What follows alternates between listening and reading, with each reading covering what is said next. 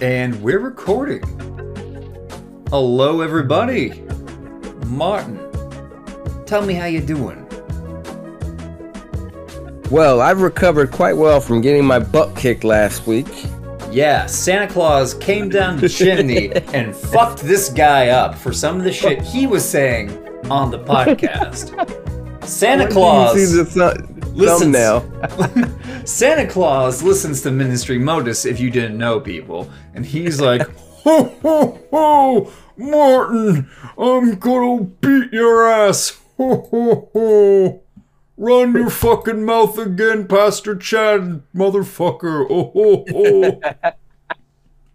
Uh, speaking of uh, running, um, I I've been wanting a comeback fight against Santa Claus, so I've been running uh, miles. So last week I ran ten miles, and now I'm on a track to run uh, so far two miles Well this done. week. But of course, the majority of the week's not over yet. Mhm. So I'm trying to get back in shape, man. I'm trying to lose these pounds so I can get in fighting shape, so I can whip Santa Claus's red ass. Ho ho ho! You want round two, bitch? Let's go! Ho ho ho! Knowing my luck, though, he'd have me box an elf, and uh, I, elves are short, I think, so they would be pretty hard to fight. Wh- Who would you rather fight? A short elf or like a really, really tall elf? Like the ones from the Elder Scrolls? Ooh, tall. You'd rather fight a high elf than a wood elf? Yeah. Okay. elf. Explain your reason. well, the reason why is because I mean, for a tall person, I'd work the body, Okay, that makes sense. And if they were tall enough, I'd punch them in the dick. In the dick? Oh yeah. Okay. So you're not afraid of the reach? No, oh no, no, no, no, uh, no. I'd, I'd slip, and yeah, I'm good on that.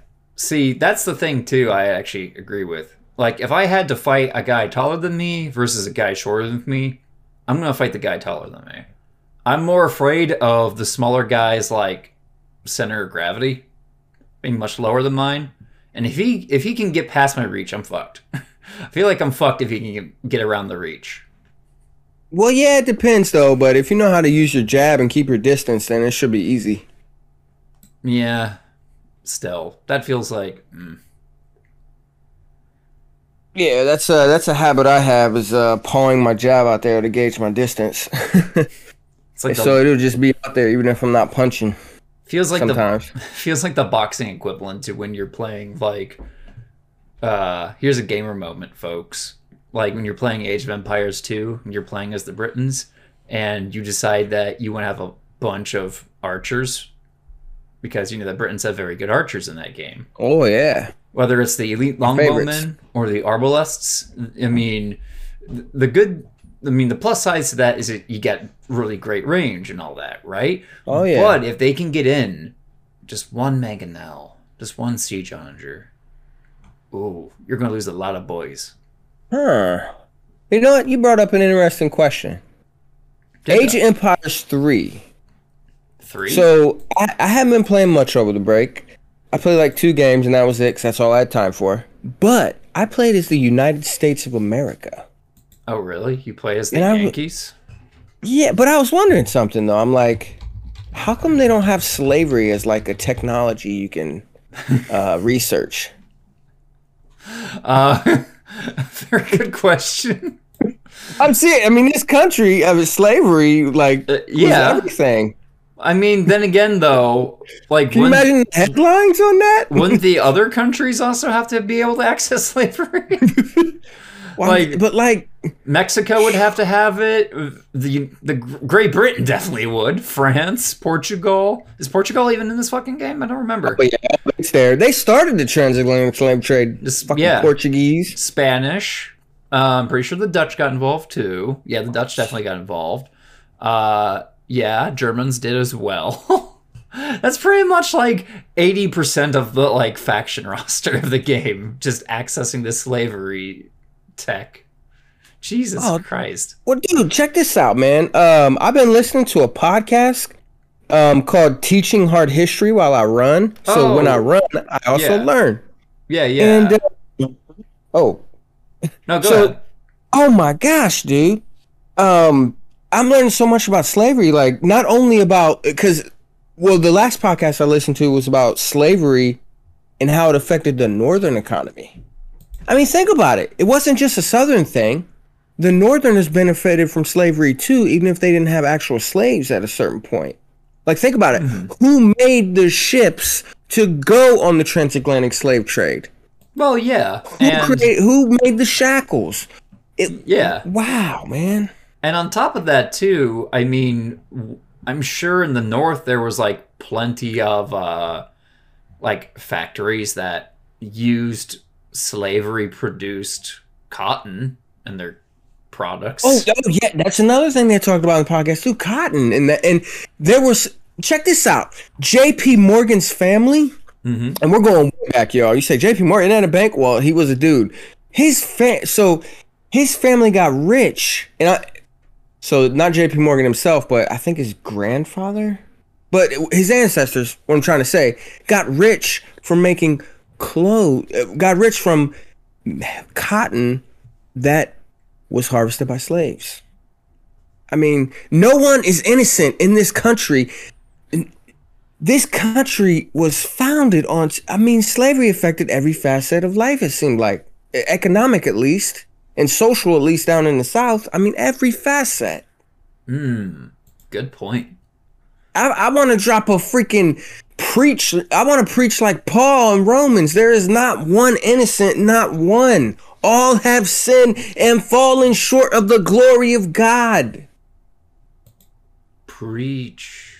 My gosh, man, they got me. They got me fucking preaching like Paul over here. That's how angry I am.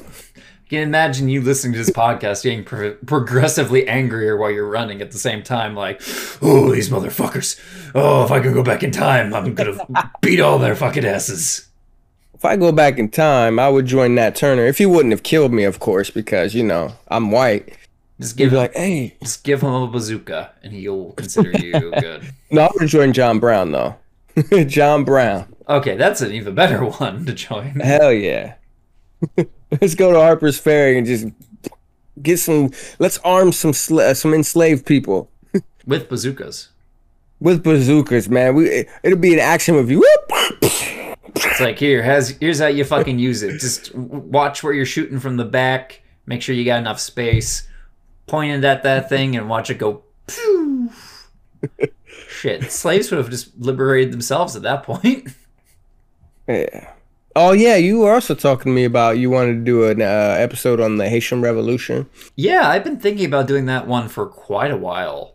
Um, Oh yeah, I we can was- go deep in that one, man. Yeah, I mentioned it once before in a previous podcast of wanting to do a series about the Haitian Revolution, and we probably will.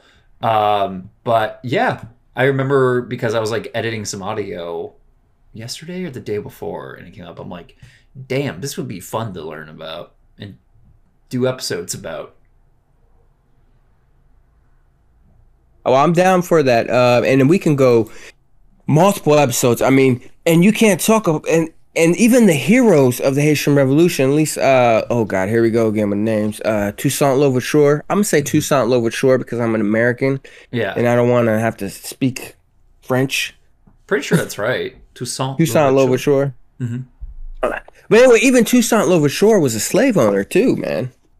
Before Yeah, he got quote unquote woke or whatever, if you want to use that term. Yeah, um turns out in any revolution nobody is actually a entirely good guy. Um and there was a lot of competition for leadership in the revolution too. There was beef. There was major fucking beef in the revolution. Uh not just with over uh Toussaint Louverture but with a, another guy. Was it Jean Jacques Dessalines? I think so. Let me Yeah, he's the one who Yeah. took over after Toussaint Louverture was captured by the French. Yeah, that's right. Jean-Jacques Dessalines. Woo. And that dude, that brother, Dessalines, oh my gosh, he was brutal. Wow, mm-hmm. he was brutal. He You can't you can't wage a revolution in white gloves, as Lenin said. Yeah. But damn, in this portrait he do be styling though. Oh hell yeah! Oh man, I showed that to my students. I was like, man, look at this brother right here. I told my students, I said, dang man, look how he's got like a slim, slim fit style back then. His muscles are bulging out. He looks like a black god, man, or something. First emperor of Haiti too. Did Yeah. you even know Haiti had fucking em- like for a very short time, but Haiti had an established monarchy. Um, heads of state and rulers of Haiti on three non-consecutive occasions in the 19th century. And the, there's like a portrait of Faustine Faustine de Haiti. Look at this dude. I'm gonna show you his picture here. There we go. Look at that guy. Look at this man. Oh man, he's trying to be too much like those Europeans, man. He looks more like a Holy Roman Emperor I know. Aesthetically. Man, be like Mansa Musa or somebody. Yeah. This is also tra- problematic because he also enslaved. I mean, but still. Also, too, when I teach my students the difference between the transatlantic slave trade and other forms of slavery, you do have to teach that the transatlantic slave trade it was more based on profit and this profit made it more brutal because anytime you put the profit motive in something it, it take away human rights take away hum, humanity humanitarianism eh, take away all that because when a profit motive gets in something it gets corrupt and harmful to human beings Oh yeah. I mean when that's, that's, why healthcare shouldn't be stuff like healthcare shouldn't have a profit motive. I mean, I'm sorry, it shouldn't. or housing people. Absolutely, yeah. I agree. It's like a bottled water. Like, are you serious? You're selling water? Our bodies are literally mostly made out of water, and you what? I'm going to sell you mostly the con- the stuff that you are mostly made out of. The f is that, man? No shit, dude. Man, I'm about to preach again. Fucking well, I mean, Haiti is the way it is too today, like materialistically, because uh, not just France, but the United States, as we talked about in previous episodes, is responsible for keeping it in a state of economic and like depend- right. economic dependence. Uh, because a lot of French and later on a lot of Americans owned private property in Haiti. You know, moneyed people. So And that's one thing too that you when you teach about the Haitian Revolution, you also have to teach about how France, twenty years after Haiti got their independence, twenty plus years, uh, I, I'm not sure the exact, but twenty plus years after Haiti got its independence, France basically came with gunboats to the Haitian shore and said, "Look, we're gonna blast you to smithereens, or you're gonna pay us reparations." And guess what? Guess what? Even if you go back to when Haiti, got its independence in 1804, mhm. the president of the United States at the time, Thomas Thomas Jefferson, he didn't support them. He didn't recognize Haiti. That son of a hypocrite, that hypocritical, I can't even say it. I'm so angry. That hypocritical son of a B word. a slave owner not supporting a, a slave revolution. Well, well, hold on. You say slave owner. I'm going to go a little deeper. okay. You know, my one of my professors, Hasan Kwame Jeffries, Dr. Jeffries, Oh, he yeah. basically said uh, R. Kelly was uh, R. Kelly. Thomas Jefferson was the R. Kelly of his time. Well, yeah. I mean, Yeah. like when you read about the history of what he did with um his slave, what was her name? Um, it was Sally. Sally Hemings. Sally Hemings. Yeah, Yeah, when she she was a teenager at the time, yeah. And he fathered a kid through her. And I don't care like if anybody says, "Well, what if she want?" It doesn't matter. She's a slave. and a kid. It, yeah, but I'm saying she she's a slave. It's not like she even if she says, "Yeah, sure, master, you, let's have sex." It, it's a moot point. She's a slave. Even if she could, even if she could give consent, it's not like it, she's a slave. You could do whatever you want with her. She's your property. So it's never equal. Never. Right. I don't There's- care if she gave consent. there's no there's no real consent in that exchange like Mm-hmm. whatsoever when someone literally owns you and your life y- y- it doesn't your yeses and nos don't really have any weight to them Your body. It's not your body. It's Right. your master's body. right especially in the eyes of the fucking state too and by Yeah, the oh, way i i also want to add jefferson fathered six children with sally hemings So I was just because while you were, you know, talking, I was actually doing a little bit of reading here. Um, let me see here. Multiple lines of evidence, including modern DNA analysis, indicate that Hemings and Jefferson had a sexual relationship for years, and historians now broadly agree that he was the father of her six children. Hemings was a half sister of Jefferson's late wife, Martha Jefferson. What? What? Pause. Back up the U-Haul truck. What? Yeah, uh, let me read that again. Hemings, Sally Hemings, was half sister to Thomas Half-sister. Jefferson's late wife. Half sister. What's that mean? Half sister? Like by another parent? Yeah. So his late this was his late wife's half sister that he had enslaved. Wow. Well, also, I'm like, wait. So Jefferson's late wife was also uh, like black or No, a free a free black? What? no. Uh, so Martha Jefferson. I mean, you look at her portraits. She's she looks like a white woman. Yeah. So let me see here. Yo, I'm mad confused.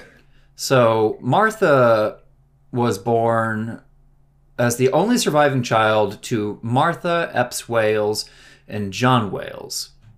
So those are her parents, Martha Wayles and John Wayles. So Sally Hemings was born to Elizabeth Betty Hemings, woman born in slavery. Sally's father was their slave owner, John Wayles. So they had the same oh. father, different mothers. Oh, so he raped his slave. Oh my god. Are you serious? Dead serious. Oh my god, I didn't put that together. I should have put that together. Oh my gosh. So that's how they are related. Oh, that's that's disturbing, man. Yeah. Whoa. Trigger warning. It's not Sorry. only your Oh my gosh. she's not just a slave. This Jeffer this was her Jefferson's late wife's half sister. Oh my gosh. Oh wow, sorry. That just left me like I'm floored. I did not know that, man.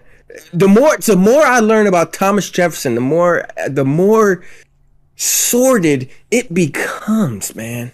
I used to think he was the best president ever until I started learning more about him. Oh And yeah. now I don't want to say a good thing about anybody anymore. fucking R. Kelly. Dude was literally fucking R. Kelly. Short of like short of like historical records of him like pissing on minors or whatever. Wouldn't surprise me if he did do that either. But yeah, that is Oh. that's the relationship. I and I used to love Jefferson too for his intellectual uh mastermind. But is there has to be a point where you got to say, "Dude, you're a fucking POS, man." Yeah. Got to be that point. Fuck this founding father bullshit. I don't care. Oh, I, don't, I don't care if he signed the Declaration of Independence with his dick. it's like, fuck this guy. Fuck Thomas Jefferson. Like, people will say, oh, well, human beings are messy and things were different back then. Fuck you. It was bad then and it's bad now. What the, uh, there's right and wrong. I don't care what era we're born into. There's right and there's wrong.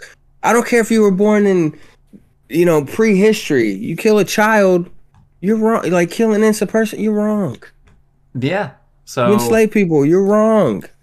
so we learned we learned a little bit more about Thomas Jefferson today. I mean, we already kind of knew about most of that. I mean, we, we all I knew didn't about know this. about the half sister. I didn't know about. Well, I think I actually did. Come to think about it, I think I already did know, but I didn't know how they were related. And uh, it's like, yeah, that's his late wife's uh, half sister. So I guess I'm gonna go back to the question again. Why does not Age of Empires 3 have slavery as a technology you can research? Well, we want our game to be marketable. Um, it's like, if you're gonna have the USA in there, show the fucking warts and wrinkles, man. not only that, include a whole section about it, and include some penalties to adopting slavery, like slave Heck rebellions. yeah, man. Like, I, Yeah, like your economy will not be as good as it, if you had an industrial economy. on, on the one hand though i also feel like it would be demeaning to the severity or how bad slavery was if you include it as if you reduce it to a mechanic Oh. in a fucking video game. No, I je- I jest. I'm just saying, but right, I know you're just joking, but still, I mean, I wonder how Age. Have you tried Age of Empires 4 yet? oh no, I uh, I'm quite content with three right now, leveling everybody up. Oh, I feel it, yeah. Uh, I'm waiting until more Civs come out before I throw money at it. Oh yeah, I still haven't got the Mexican civ for uh, Age of Empires three yet.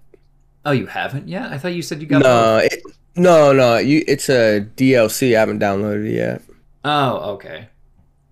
Speaking of old games, I've fucking been playing the original Diablo 2. I beat my oh, dude, you can't go wrong. I beat my first playthrough actually for the first time over the weekend. Oh, really? You Yeah. never beat that before? Nope. What was your class? Assassin. I had a Oh. trap assassin build.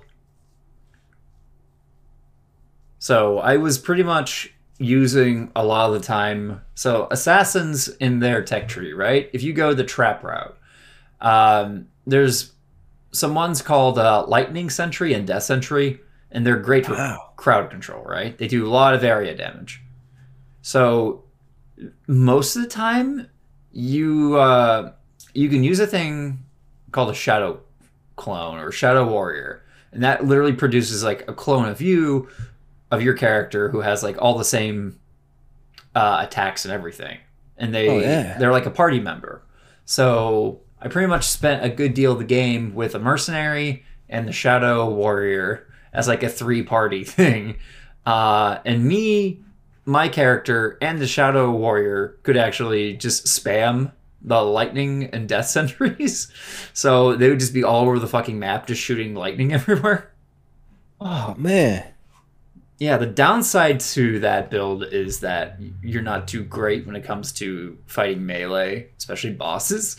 Um, so a lot of the time when you get to fighting either Diablo or Baal, you just have to like keep a long distance and just spam those fucking sentries until you win. So I'm doing I'm doing an Amazon run now. So Is that the like bow and arrow? Uh yeah, but they're actually Amazons can do a little bit more too. Um Okay. because they're they're kind of supposed to be like a versatile class, right? Oh yeah. So on top of Spears. yeah, so I'm basically doing spears and javs. Um, Oh, nice. Yeah. I think yeah, Javazon build is what it's called. So, uh, love the melee damage I do. Um, I've come close to dying once so far, like uncomfortably close. Some severe fucking close calls of dying. Um, but it's it's it's a different challenge, which is great. And see, video games. I, I I'm so busy right now, but uh, the I think the best time to play video games is at nighttime after you finish everything up for the day. It's a good way, at least for me, just to unwind and decompress and turn off my brain for the day. Oh yeah. I don't know about you, but I've kind of I agree. Like if I play anything, it's almost always going to be late at night. Um, hell yeah. playing Diablo 2 has kind of reignited my love for like those kind of RPG dungeon crawlers and stuff.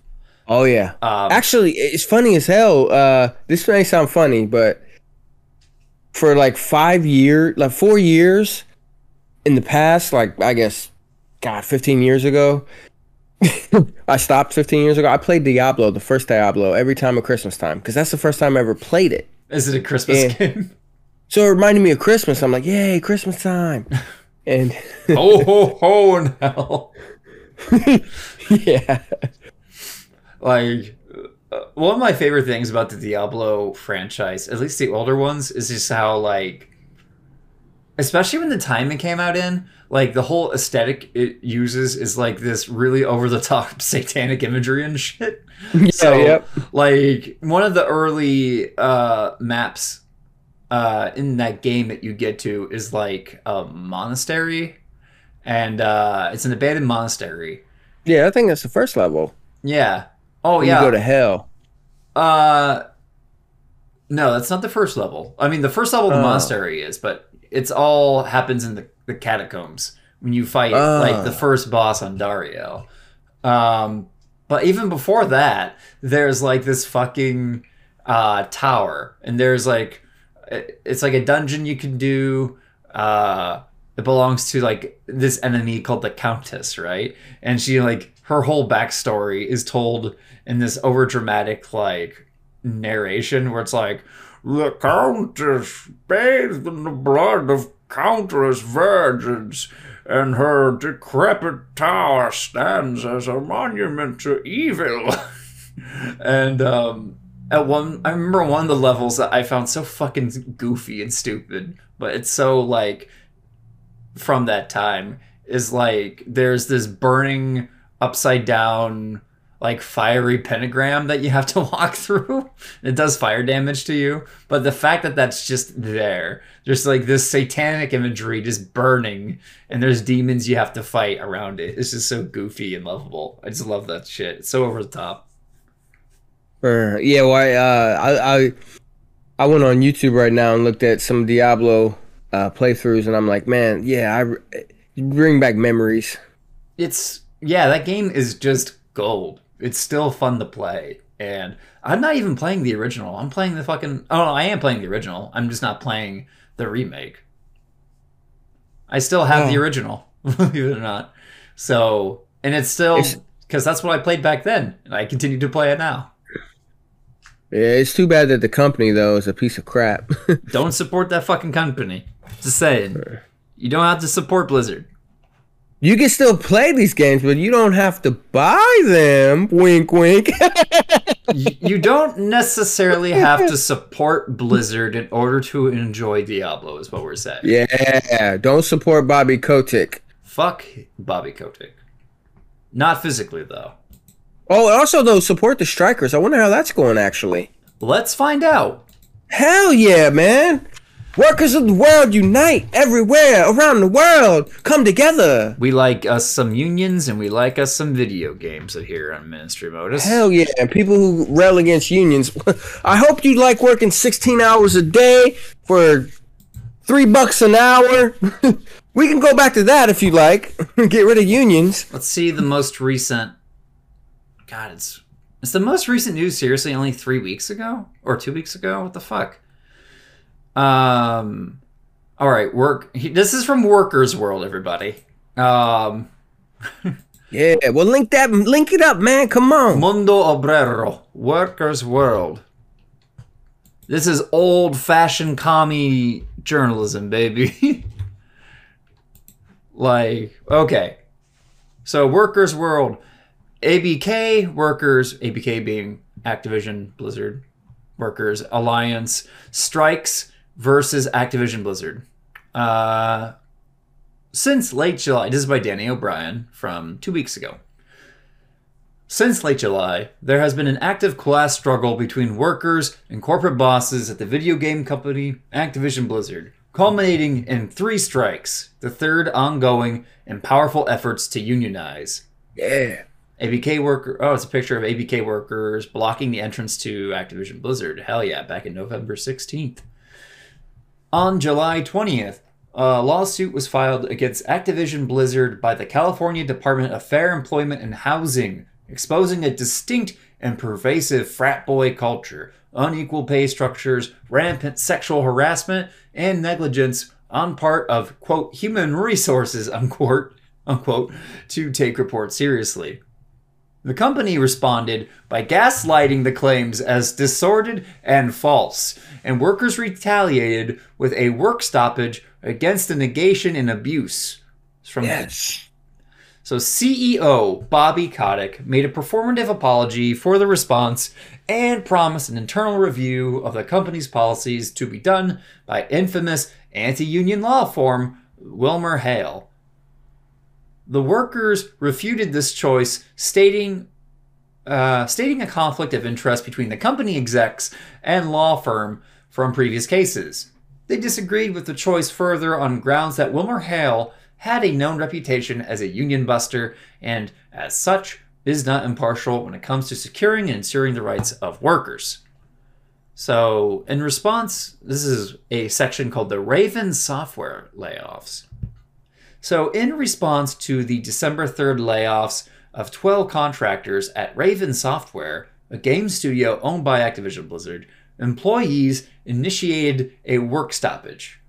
Unified at the moment as the ABK Workers Alliance, they responded to the sudden layoffs on Twitter, stating, This has not only destroyed the morale of our workforce, but obliterated trust in the company that has been routinely asking us for patience and improving our work lives. We will not back down from this fight for equity. Raven QA. Oh, r- hold on. Raven QA, your contributions to our studios and the industry were incredible, and you deserve much better. I guess QA being the quality assurance folks? Mm, I'm not sure. Let's see. The stoppage is still ongoing and gained main- mainstream media coverage on its first day, or its fifth day, when the workers were asked by the Communication Workers of America to sign union authorization cards. That's how you do it, baby.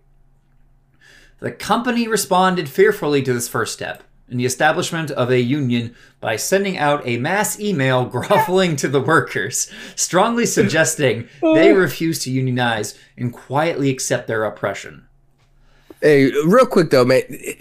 I didn't know this before I started learning about unions, but union busting is big business. Like there are companies whose single purpose is to bust unions.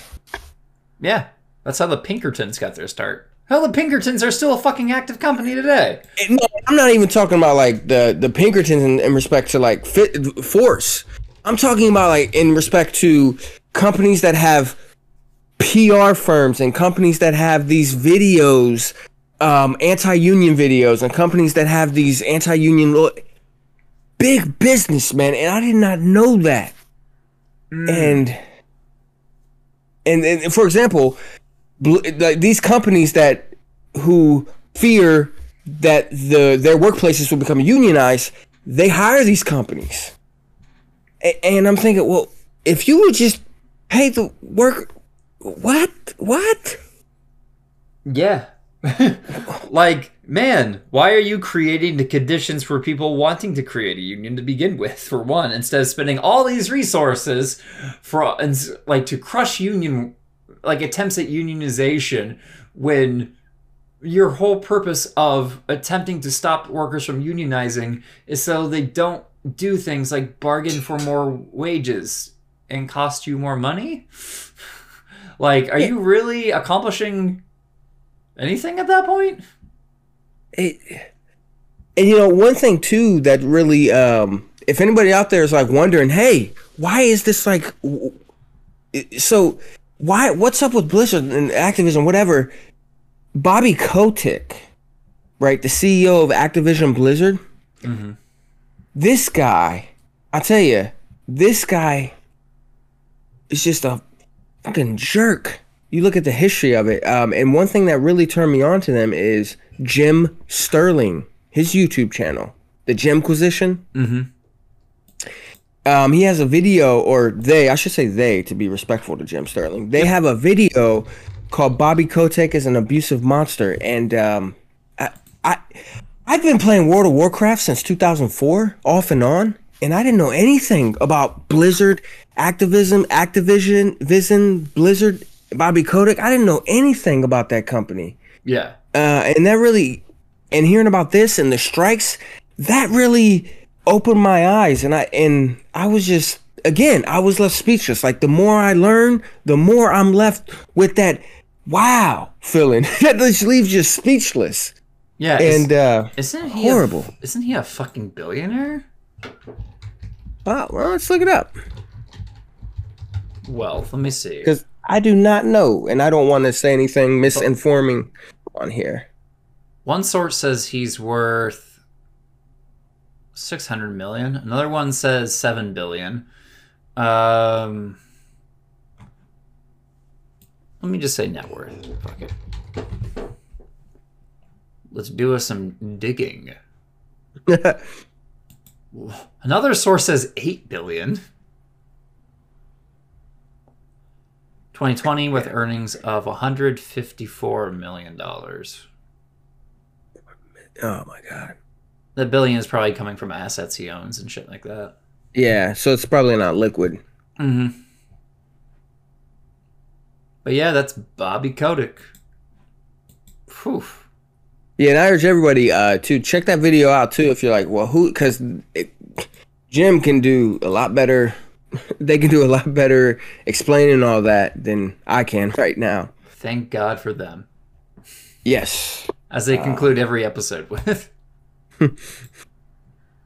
also a pro wrestler. Well, not pro wrestler, but, you know, does wrestling. Oh yeah. Yeah. And we're gonna get there. That's gonna be our main topic for today. Oh, yeah. You've been wanting to get something off your chest for quite a Well, while. well, before we do that, let's uh let's let's finish this article up here. Um, Yeah. and you might be wondering, so what's the so what happened here? So let's go here. So since the sexual harassment and gender discrimination cases started against Activision Blizzard in the summer, workers have held two other strikes. So in mid-November, employees at Irvine, California branch held uh, lo- that the location held a strike calling for the resignation of Kotick and a worker audit of the company. The earliest strike on this timeline was in response to the company's initial response to the lawsuit starting at the very end of July. Um, and uh, continuing this too, the this is from the article. The capitalists are deploying their time-honored methods of denial, quote, strong suggestions, unquote, and the hiring of union-busting lawyers. Wow, you know Charles Houston was so right. a lawyer is either a social engineer or parasite. They're playing and in that- Parasite. And in that, nothing is too remarkable about this case. But the tenacity of the workers against the company across a long timeline with multiple strikes gaining media attention is remarkable. Um, so yeah, that kind of sums up that article very well too. Thank you, Workers World. So, also a little, just so we have a little bit of transparency. So, if you don't know what Workers World is or who they are, did not. I don't know. So I'm learning with y'all, oh, you don't know? and I don't. I don't. Well, here I am to waking you up, baby. So, Workers World is a publication from the Workers World Party. Let me link to you. Excellent, man. Let's do it. There we go. So, who is Workers' World Party? So, they are a revolutionary Marxist Leninist political party in the United States, founded in 1959 by a group led by Sam Marcy of the Socialist Workers' Party. Uh, of course, they had a split, as one does, if you are a leftist org. Uh, Marcy and his followers split from the SWP, the Socialist Workers' Party, in 1958 over a series of long standing differences, among them their support for Henry A. Wallace's Progressive Party. oh, Henry Wallace. Oh, yeah, the Yeah. businessman?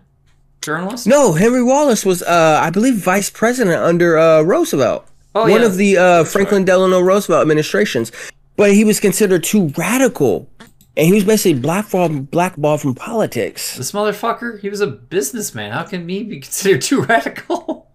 You're too No, I- progressive, buddy. Yeah, he was vice yeah, vice he was the president. thirty third vice president of the United States. Yeah, Wow.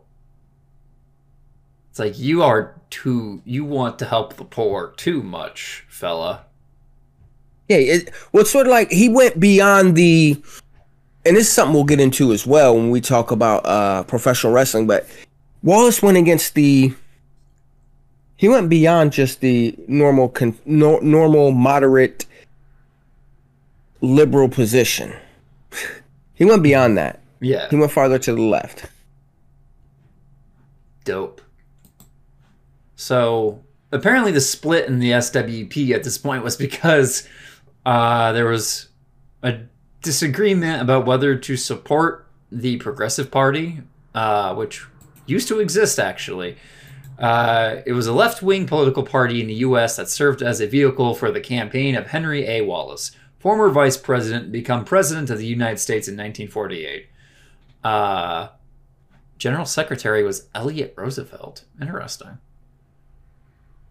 son of President Franklin D. Roosevelt, who was part of this. And it was a progressive social democratic movement, right? Damn, Hmm. we're we're going on a big old rabbit hole. Uh let's see. I will And- say this though too. Mhm. Um, so it says the workers world, the Workers World Party, the WWP. This is funny considering what we're talking about. Is a revolutionary Marxist-Lenin political party. Uh, the term Marxist-Leninist. I'm gonna be honest. Um, I don't. I, I don't know if that's a good or bad thing because I don't know much about that. So well, I mean, that's it- one thing you'll get from me on this podcast is that I'm not going to, if I don't know enough about something, I'm not going to kind of advocate for it or against it. right. Um, I mean, that's one thing you get from both of us because we believe in not spreading misinformation and, God forbid, disinformation. Yeah, I'm not the biggest fan of Marxism Leninism, but I'm not gonna say it's ultimately all bad with no contributions to the history of leftism ever.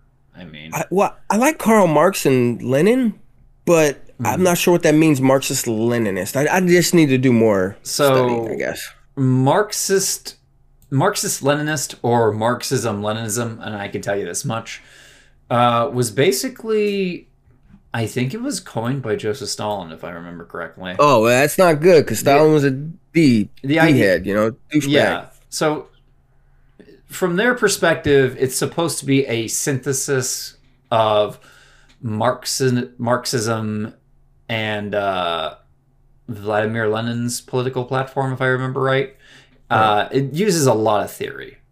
It's a lot, a lot of theory, and if you don't really understand the theory, you're gonna have a lot. It's gonna be hard to grasp because these these motherfuckers love theory. Like, if you throw any kind of Marxist theoretical text in front of a Marxist Leninist, they get horny for it, right? They love the shit. like, they'll tell you to read theory all fucking day, whether you want to read it or not. You will fucking love theory. Well, I, That's that's the Marxist Leninists. Like, I mean, it's not really politically relevant anymore. Well, definitely not to where it used to be, right? Like yeah. China, for example. Times change. Times change. Yeah, like for example, like China. I mean, it does socialism with Chinese characteristics, right? if we want to, if we want to go with that term, uh, face. If we want to take it at face value, um, but like they might say, "Oh, this is like derivative of Marxism, Leninism, or some shit like that." Oof. like I've seen folks, Marxist Leninists, and by that I mean people on fucking Twitter, basically say that about like, you know, in defense of why China is the way it is today, a state capitalist country. Um, but yeah, so Marxism Leninism is very complicated. Um, and I have not read the theory, so I'm not going to go too much into detail. Shoot, I want to. I want to. One of my goals in life is to read uh, on the wealth of concerning on in, in sorry Adam Smith's an inquiry into the wealth of nations, and also Mm-hmm. Karl Marx's Das Kapital. So that's one of my goals in life, just Cap- so I can get both theories. Yeah, here's the thing though: when they tell you to read theory, they're not ask, they're not typically telling you to read Adam Smith, right? They're typically telling you to read Marx or Lenin or Stalin or Engels. It's when they tell you to read theory, it's actually usually in the depends what theory they're talking about, depending on the context of the conversation you're having. Hmm. So if you're talking about if China does something bad geopolitically or globally or whatever, right? Or harmful to let's say a country like Vietnam or some shit like that, then, you know, a Marxist Leninist may, I'm not saying they all will, but I have seen many conversations go where it's like, you need to read theory to understand China and they typically mean read Lenin. Oh yeah, well, I'm not That's one of my goals. And I'm not saying you shouldn't read Lenin, actually. I'm not trying to dissuade anybody from reading. Well, I Any- read a couple. Well, I read uh, I read a couple of Lenin's uh, writings about imperialism. Um, that those are on point, man. Yeah, yeah, On point. Yes. Like, he's not saying anything that's necessarily wrong about imperialism in that at all. no, like- you said right. Yeah, I'm saying, you know, I'm saying you should read whatever fucking theory you your heart is set out to. I think if you yell at people to say read theory, read theory oh, all Oh. the time, that's the the biggest guarantee that they're not ever gonna fucking touch theory. like, Yeah. it's and like you, can't up to teach someone- this stuff to high school kids either. Yeah, Like, it's impossible. And I'm not. I'm not saying high school kids are stupid. I'm just saying it's not really like relevant to their lives. Right. So, but that's basically uh, a newspaper that we just read from. Uh, that's the organization that uh, it comes from. Workers' World newspaper is. Let's see here. Oh, there's a separate, separate article. Official newspaper of the Workers' World Party, Communist Party in the United States, led by Sam Marcy, a faction of the Socialist Workers' Party and founded in 1959. First issue of Workers' World was published in New York City in March of that year. It is always operated by an all volunteer staff. While distributed nationally from the beginning, it was a monthly paper until 1974 when it expanded into a weekly into a Okay, just a little typo here. When it expanded into a weekly publication published every week except for the first week of the new year and currently costs one dollar apparently Uh-huh. uh, but yeah it's been in publication for a long ass time Hmm. but yeah so we care So about our sources go ahead Oh, absolutely. Uh, so now let's get to our main event for today, because it, it- I mean, it, it's gonna talk about. Uh, it's kind of it's, it's gonna talk about everything we've been talking about. Um, so first of all, though, let me send this to you, Cornbread. Let me send you this document. So this document is in my writing folder. It's a it's a it's a piece of writing that I've been working on, but I haven't finished yet. Um, where is this? So school, school book, because I want you to be able to see it too. hmm caught the WWE. See here. So it is in doc. My God, have you? Everybody out there, have you ever like looked on your computer for the location of a file, but you couldn't find it? are you having trouble finding the document that you I'm gonna break this freaking computer, all right? Oh, wait, okay. I think I found it. It's under podcast notes and audio. All right, so let me send this mug to you. Gosh, man, I swear, I, I just want to take a bat sometimes to something and just hit it, hit it, hit it, till it, till I'm satisfied, man, till I'm good. give me my file computer stop Why hiding did that it take so long? Why did this take so long? All right, so I think I is it sent? Uh, let me see. Not yet. Are you trying to send it through the chat? Yeah. Okay, well, I guess we'll give it a minute. Oh my gosh. So anyway, y'all. So first of all, while it loads, uh, cause I have no idea why it's not loading. So while it loads. Oh, it loaded. So while it loads, here is There we go. So, I watched a video today, and it was hilarious because somebody, an influential intellectual, compared the political system to professional wrestling. So, before we even talk about boycott the WWE, etc., let's talk about why professional wrestling is important. Hmm. Because you may be out there thinking professional wrestling, like it's it's not even real, bro. It's fake. I would take issue with that. But for the sake of argument, let's talk about why professional wrestling is important and how it can also help us in our daily lives. Like what? what what moral lessons are we gonna learn from the world of professional? I mean, I can see the skept. I can tell the skepticism in your voice. yeah. Uh, well, I mean, well, to be fair, before he was outed as being a complete fucking racist, Hulk Hogan did tell tell kids to eat, you know, to take their multivitamin gummy things. What did he tell kids back in the day? Say your prayers and eat your vitamins. Yeah. Maniacs. Say your prayers and eat your vitamins. But I don't think the vitamins he were referring to were, um, you know, the kind you buy at the store in the vitamins section. I think it was because, you know, steroids. but um, so professional wrestling has taught me. So first of all, I've been a fan of professional wrestling since I was a kid. Man, I used to love watching it. Uh, the WWE and the WWF, as it was known then in particular, I used to love coming home from church and watching it. I used to love watching uh, the WWF, Bret Bret uh, Hart, Shawn Michaels, etc. And I've been a wrestling fan pretty much my entire life. And things that I like, I like studying the history of it. I like breaking it down intellectually.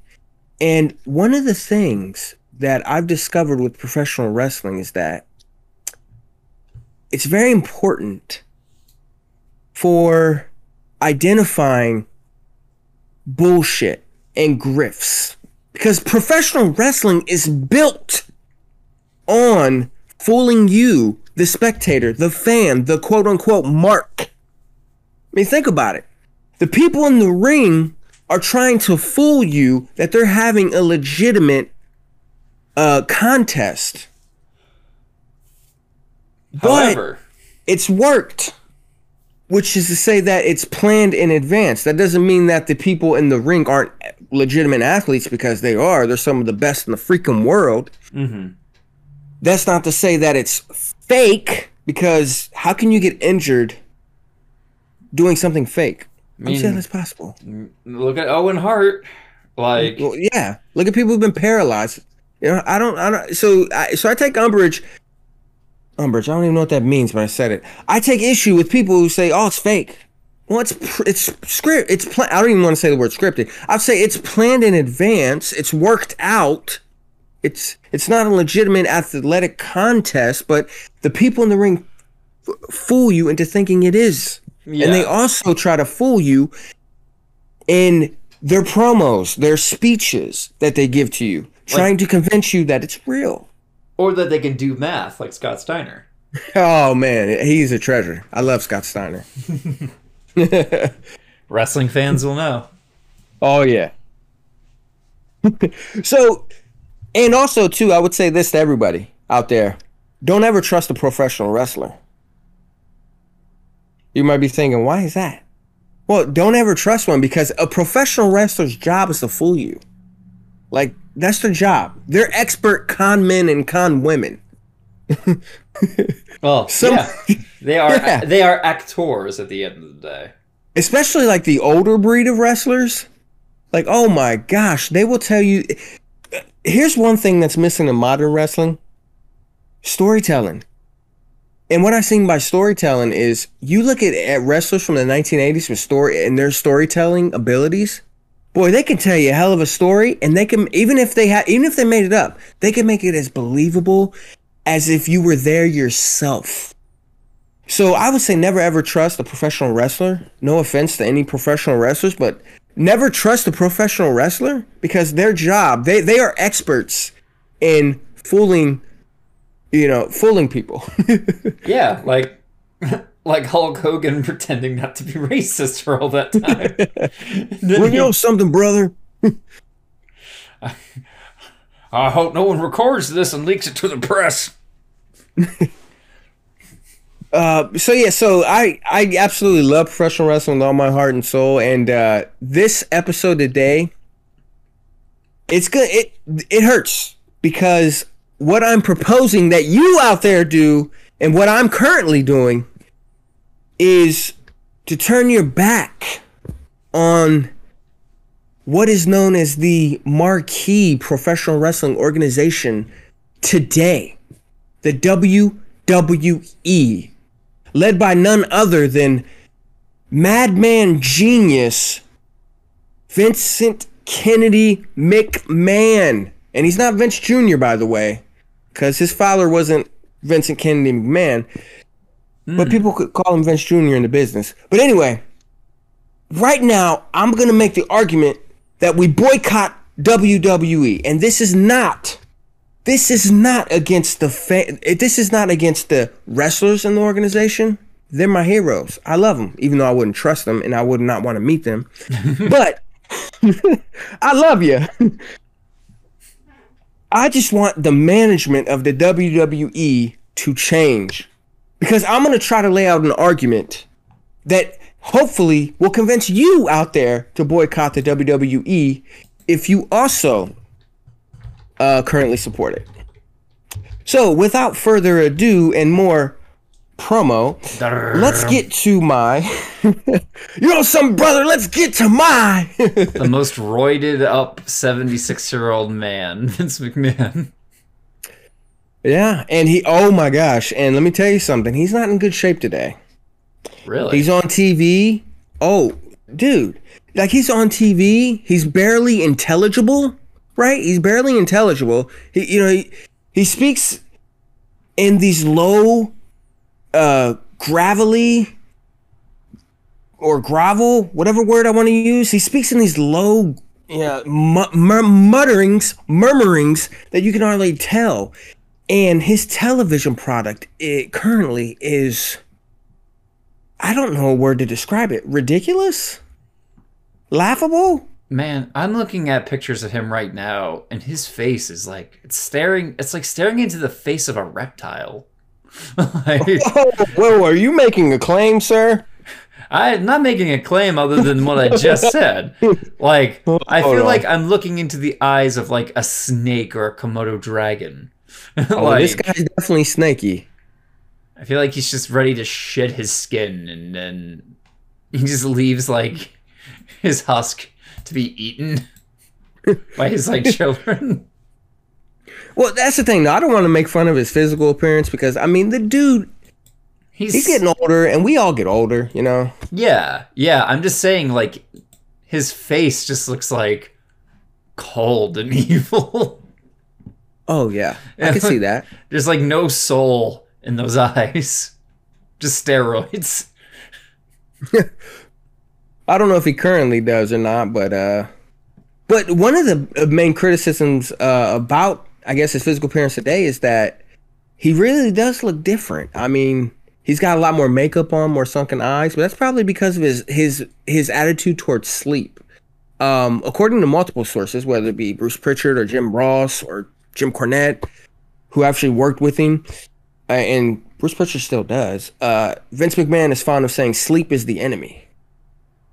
Um, I kind of agree with that because I hate sleep as well. I, I'm the type of person I love life so much that I see sleep as an impediment to getting things done or pursuing our passions in life. But uh, but sleep's important Uh, you for our physical and mental well being. you are literally evolved to sleep. like yeah, unfortunately. Yeah, if you do not sleep, you will fucking die. Um, and I'm sure this guy probably takes like two hour naps. So, like, I can imagine, you know, what bedtime looks like for Vince McMahon. Like, it's it's like two, it's like maybe like two or three in the morning. He gets into like his pod, his tank full of green slime, and he just kind of like meditates inside of it. You know, and the green slime is also, you know, he like hooks up these IVs that go into his arm and they pump steroids into him to keep him like young, along with like maybe stem cells from aborted fetuses and shit like that. And then like after Shit, his two working. hours, he, yeah, and after his two hours, you know, he's ready to start his day. Hmm. And he's probably thinking about work as he sleeps too. I will say this though too. Um, the character of Vince McMahon though, he he I feel conflicting emotions. On the one hand, I'm like, this guy's greedy, and I hate greed, right? I hate what he represents. But on the other hand, I love his work ethic and I love his risk taking. This is a guy who in the early 80s um bought his father's company Capitol Wrestling. And I'm not sure about the specific terms of the loan. I forgot them. Um, but I read this book, Death of the Territories, by oh man, why did that author escape me? Because he's like one Tim Hornbaker. Tim Horn. Hold on, let me Death of the Territories. Let me make sure about that because this guy he is awesome. Um, Tim, Tim, Tim, yeah, Tim Hornbaker. So, I, so a lot of the details of that is in there, but what I do remember from that is the great risk that Vince McMahon took, and what he did since then in becoming a billionaire. I mean, take away the greed part of it, the unfettered greed and abuse of talent, mm-hmm. and wow, like holy shit, this guy's a Napoleon, Napoleon Bonap- Bonaparte of the business of the professional wrestling world. So on the one hand, I kind of admire him. On the other hand, I despise him. Damn, you have a love hate relationship towards Vince McMahon. I do, and I I'm I'm I'm on the more despising side after the things that he's doing currently. So let's get into that. So let's go to my um my rough draft of my boycott WWE Declaration of Independence. Okay. Continue. All right. uh, so the first thing, this introduction here, I kind I I steal a lot from. Uh, oh my gosh, oh my gosh, I can't believe I'm gonna say this considering what we just talked about. Oh my gosh, Oh boy. oh boy, do you see what I'm talking about? Let me see. Uh I steal a lot from the Declaration of Independence, and who was the primary writer of the Declaration of Independence? Thomas Jefferson.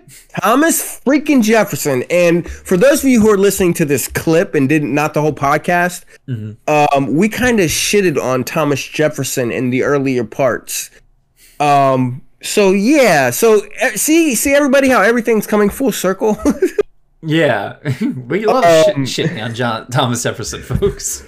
Jeez. Um, so basically, in, the, in this introduction, I, I I take a lot from the Declaration of Independence and saying, um, when in the course of human events it becomes necessary for fans and wrestlers alike to dissolve the wrestling company which reigns supreme and the wrestling company that assumes a fiefdom over its fans and talent, more so over its talent, a decent respect to the opinion of mankind requires that they should explain the causes which makes them rebel.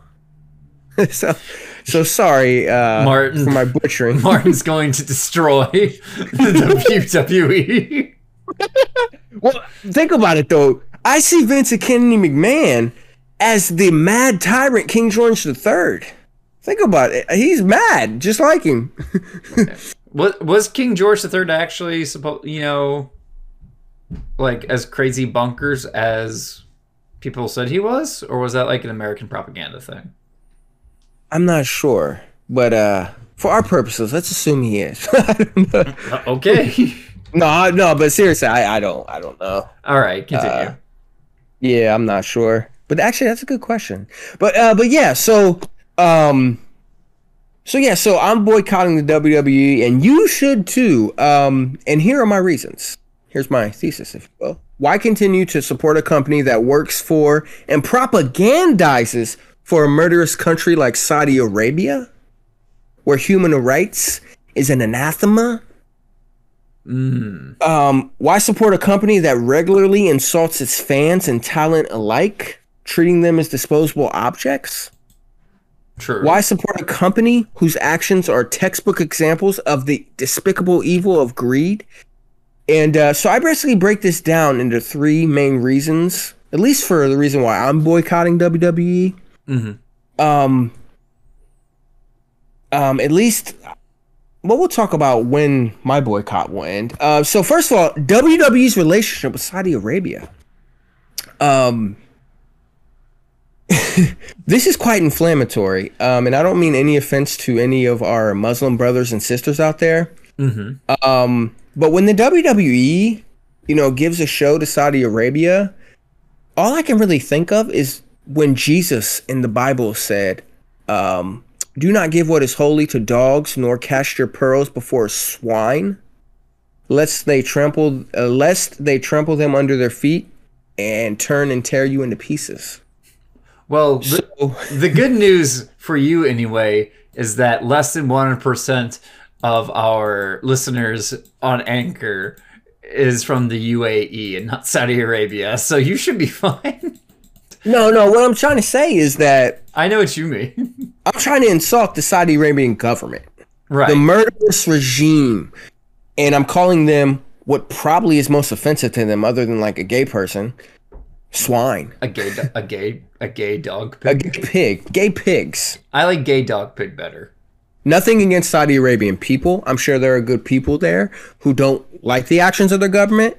Um, so this is nothing against you, and of course, nothing against our Muslim brothers and sisters out there. And if you are Muslim out there, um, I don't think I don't think you will be supporting Saudi Arabia's version of Islam. I don't think ninety nine percent of Muslims, whatever percent of Muslims outside of Saudi Arabia, which is probably ninety nine percent, do not care what we have to say about Saudi Arabia. It don't matter, yo. I'm inflammatory. I want to be Hannibal Barca. Are you going to take a bunch of elephants and cross them into Jeddah? Yeah, I am. But the problem though is, um, as I explained here in the writing, the kingdom of Saudi Arabia, in my opinion, is an abomination to mankind, which is a travesty because it holds the cities of Medina and Mecca. Those are the city, the holy cities in Islam, man. yeah, Um, Yeah, they so that's are- that's so sad, man. yeah. It's like, damn, two some of the holiest places in Islam are held by a pariah state. Yeah, by by yeah, and so the Saudi government, you know, they run their country like how Stalin ran the Soviet Union, albeit with religion. Um, so the crimes of this repugnant regime will fill an entire library. Um, and I'm sure a lot of our listeners out there know about some of these crimes. I mean, you know, their anti-Semitism, their sex, their anti-LGBT, very like there's anti-LGBT and there's just completely murdering LGBT. I mean, people, The only LGBTQ people. the only thing objectively worse is their anti-gamer stance in Saudi Arabia. I think that's actually the absolute worst oppression. Holy crap! What's about that? I didn't know that. Nothing. I fucking made that up. Oh, oh, they're gamers. Gamers are the most oppressed group in Saudi Arabia. like, because they're all gay. Yeah, homosexuals are second, women are third, gay homosexual women are gay homosexual women are fourth. Gamers are the number one most oppressed in all Saudi Arabia, just like everywhere else in the world. Yeah. So I'm sure you all out there know about the evils of Saudi Arabia. So what is where does the WWE come in this involved in this? What's going on? So despite this stellar track record of evil, WWE has decided to do business with these pigs. And why? You know? What about your Jewish women and LGBTQ employees? What about the moral objections of your employees? But the only thing that matters to the WWE is money. So they can inflate their stock price. Make that money move.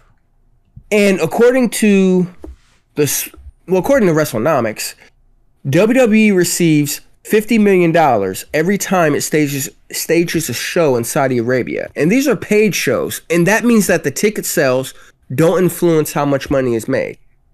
Mm-hmm. And so the WWE, to put this in perspective, these shows have made more money for WWE so far than ticket sales from all 36 WrestleManias combined. Oof. that WrestleManias for all of you who are not wrestling aficionados, WrestleManias are like the wrestling events of the year. Like Yeah. throughout the entire wrestling year, like the peak is always WrestleMania. Yeah. It's, I mean, it's the culmination of their year. And um, it's been. And these shows, man, these WrestleMania shows, they're in stadiums. Like I think the the newest, I think the the next WrestleMania coming up in uh what three two three months is going to be in uh Dallas, uh the AT and T Stadium, if I'm not mistaken. If I'm not mistaken. There's actually going to be another one in February here in Columbus, actually. Oh, okay. Um, and so the Saudi government thus far, as of when we're talking, has paid the WWE two hundred and fifty million dollars for five shows, and that's more than all the ticket sales from all thirty six WrestleManias combined. And I think the WWE right now has a ten year deal with the Kingdom of Saudi Arabia.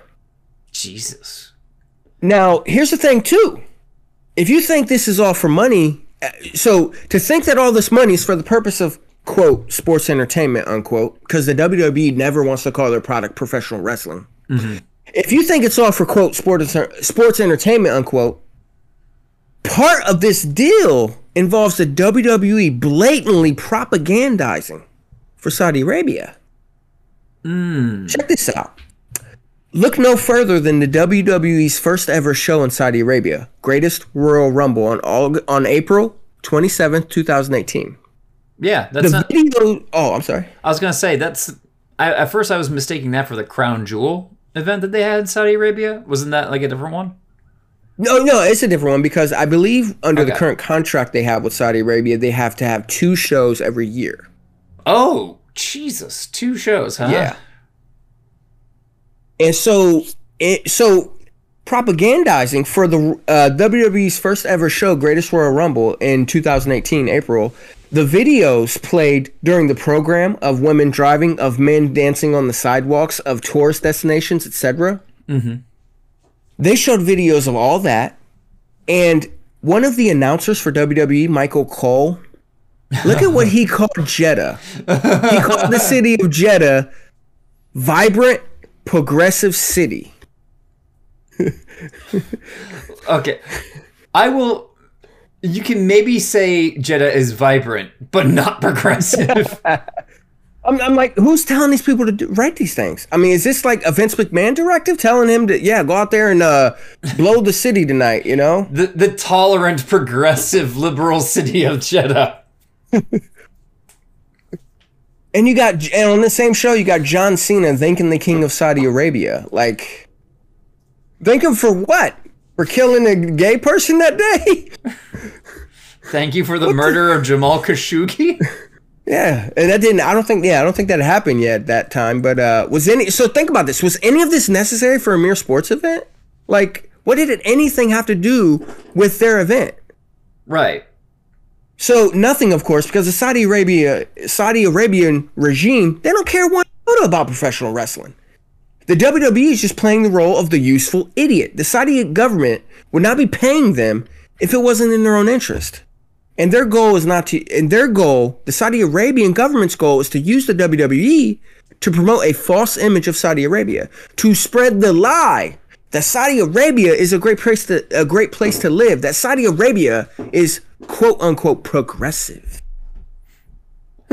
I w- the only counter I might actually add to this, and it's actually a bit of a more malevolent spin or more cynical spin, given your perspective. Oh no, go ahead, man. So you say WWE is playing the role of the useful idiot, which is obviously possible. Like I definitely do not disagree that this is one of the goals of what Saudi Arabia is using the WWE for.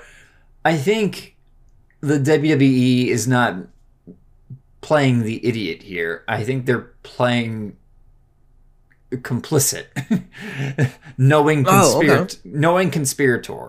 Because ultimately, at the end of the day, from the perspective of WWE, this is a business. This is a business decision, right? So Oh, absolutely, yeah. yeah, And their stock and their and their stockholders love it. yeah, they know that this would make Saudi Arabia look good, or at least they think it would. Uh, like, so, so for them, they might see this as a win-win for all we know. I mean, it's impossible to kind of speculate what's floating around the minds of guys like Vince McMahon or Yeah. other WWE execs, but I think that's another one to consider too. And it's actually much worse because let's t- let's let's create a hypothetical scenario here if you will. So, let's say the Taliban, right? Currently the government in charge of Afghanistan. Let's say they had Saudi money. Okay, let's say they struck it rich. They exploited a bunch of natural minerals and they're as rich as Saudi Arabia. They have the money and they start like developing these big stadiums and shit like that. So they also approached the WWE with the same intentions, right? So, oh, like, the Taliban and the Saudi state aren't all that different in terms of like the human rights abuses they commit daily, right? Mhm.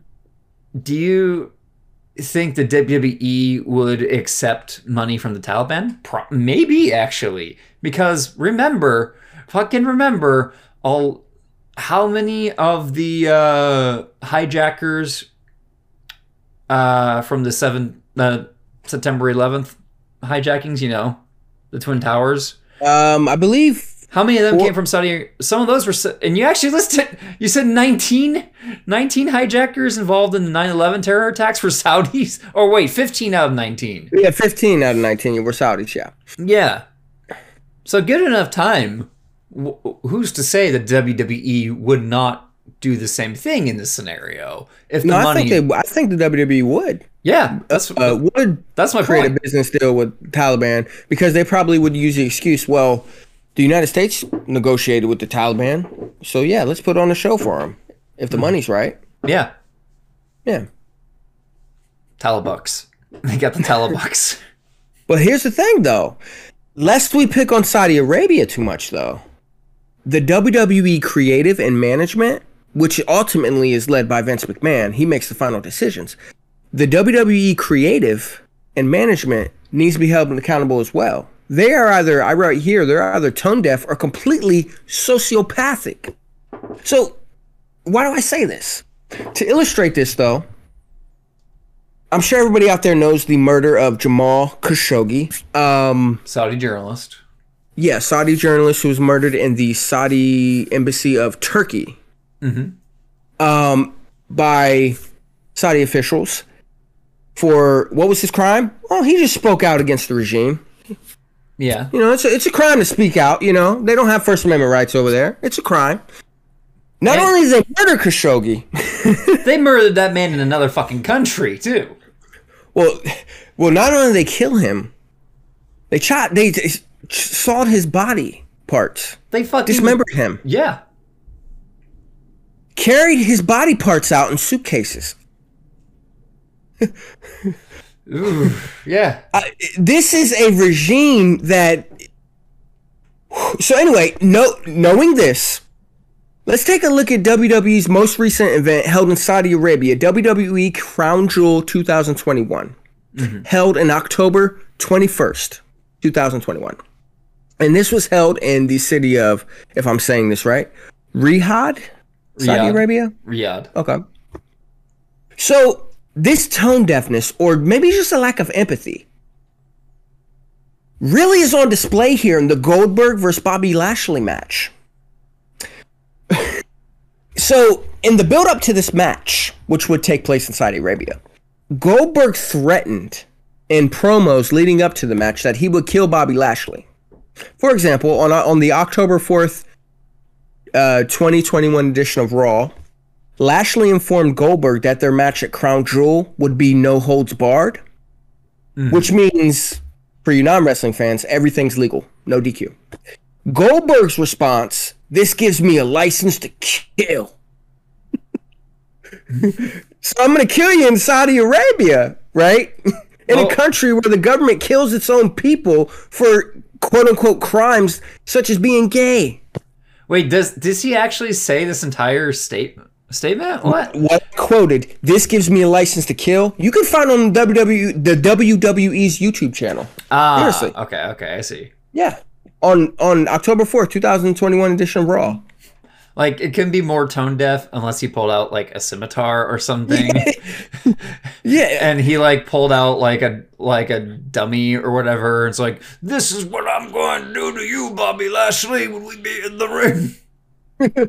I mean it, like who's writing this? Who's approving this? Cuz you know for WWE everything is scripted.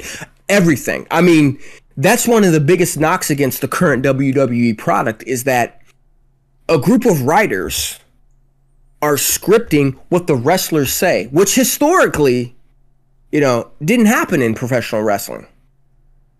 Mm-hmm. so, and Vince, of course, Vince McMahon has final say over all of it. Yeah, like, like how disrespectful is that to all the victims of the Saudi Arabian regime? Regime. No shit. It's even if it wasn't intentional. It's I mean, which I'm pretty sure it wasn't. It's still fucking tone deaf. Like Yeah. people die fairly regularly in Saudi Arabia. Like I'm gonna go Google some stats while I'm while you keep Please going. do, brother. Yeah. And so, yeah, while you Google that, let's go back to that Crown Jewel 2021 show. The show itself began with a cold open video package, which means you just started with the video package that utters these words A place that brings out the best for all to see. Hmm. The best for all to see, huh?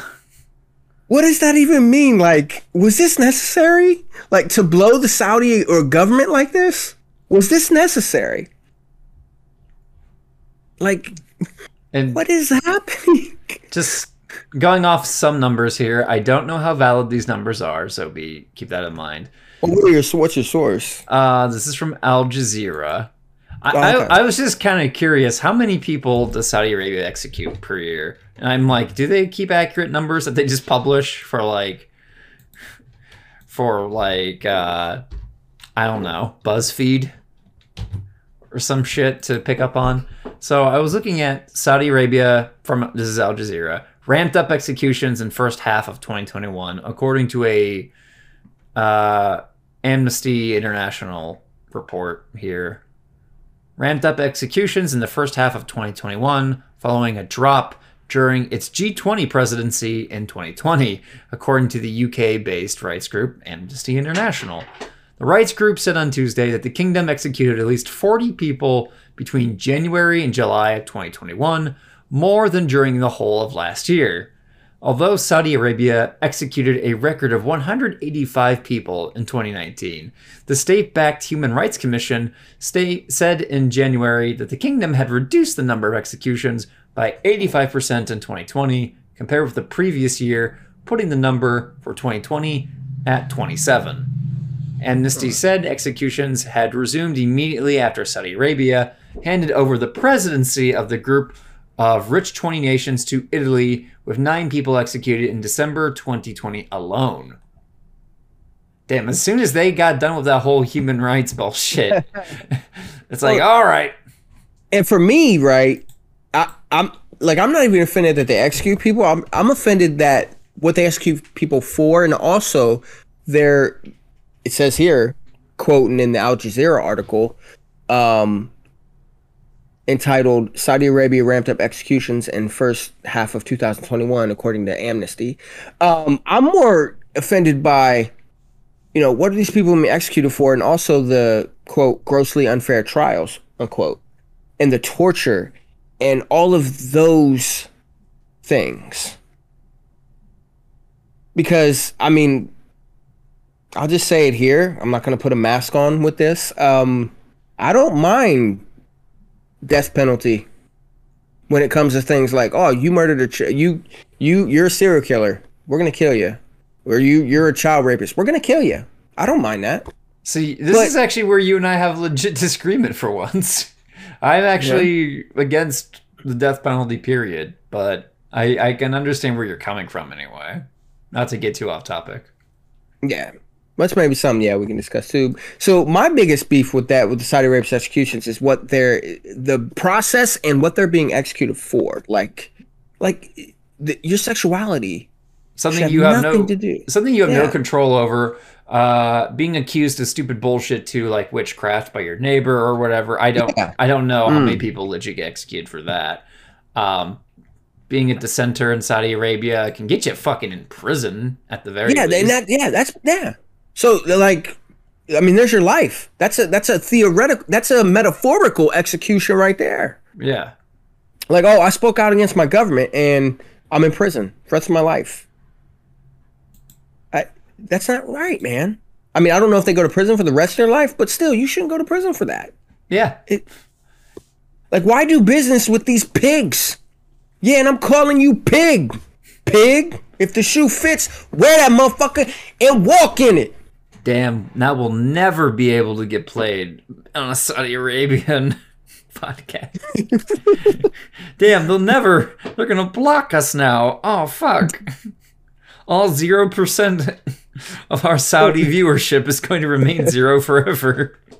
Well, uh, and, and for the rest of the Saudi Arabian part portion of the uh of, of what I wrote, Yeah. you could. I mean, I'm gonna link this with the YouTube channel and stuff like that, so you can read it there. But but just tone deafness, like like look at just one example, the Seth Rollins versus Edge match at that Crown Jewel 2021. You know, mm-hmm. check this out. Seth tries to stab Edge in the eye. There are multiple chair shots, multiple ta- so the, the violence is just over the top.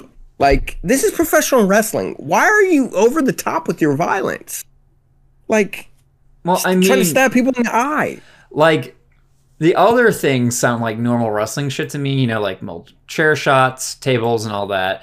Uh, the stabbing in the eye thing. What Yeah. happened? What happened in that? What was? Prob- that probably has something to do with Seth, Seth Rollins versus um, Rey Mysterio Jr. in 2000, I believe 20 in 2020, where there was a literal eye for eye match in which Rey Mysterio's eye came out and he lost the match. And I and I say this too, uh, Rey Mysterio's eye didn't literally come out. This is professional wrestling; they're working us, but but yeah. So that's probably why. So Seth Rollins is now probably trying to take out the eyes of his opponents. Literally.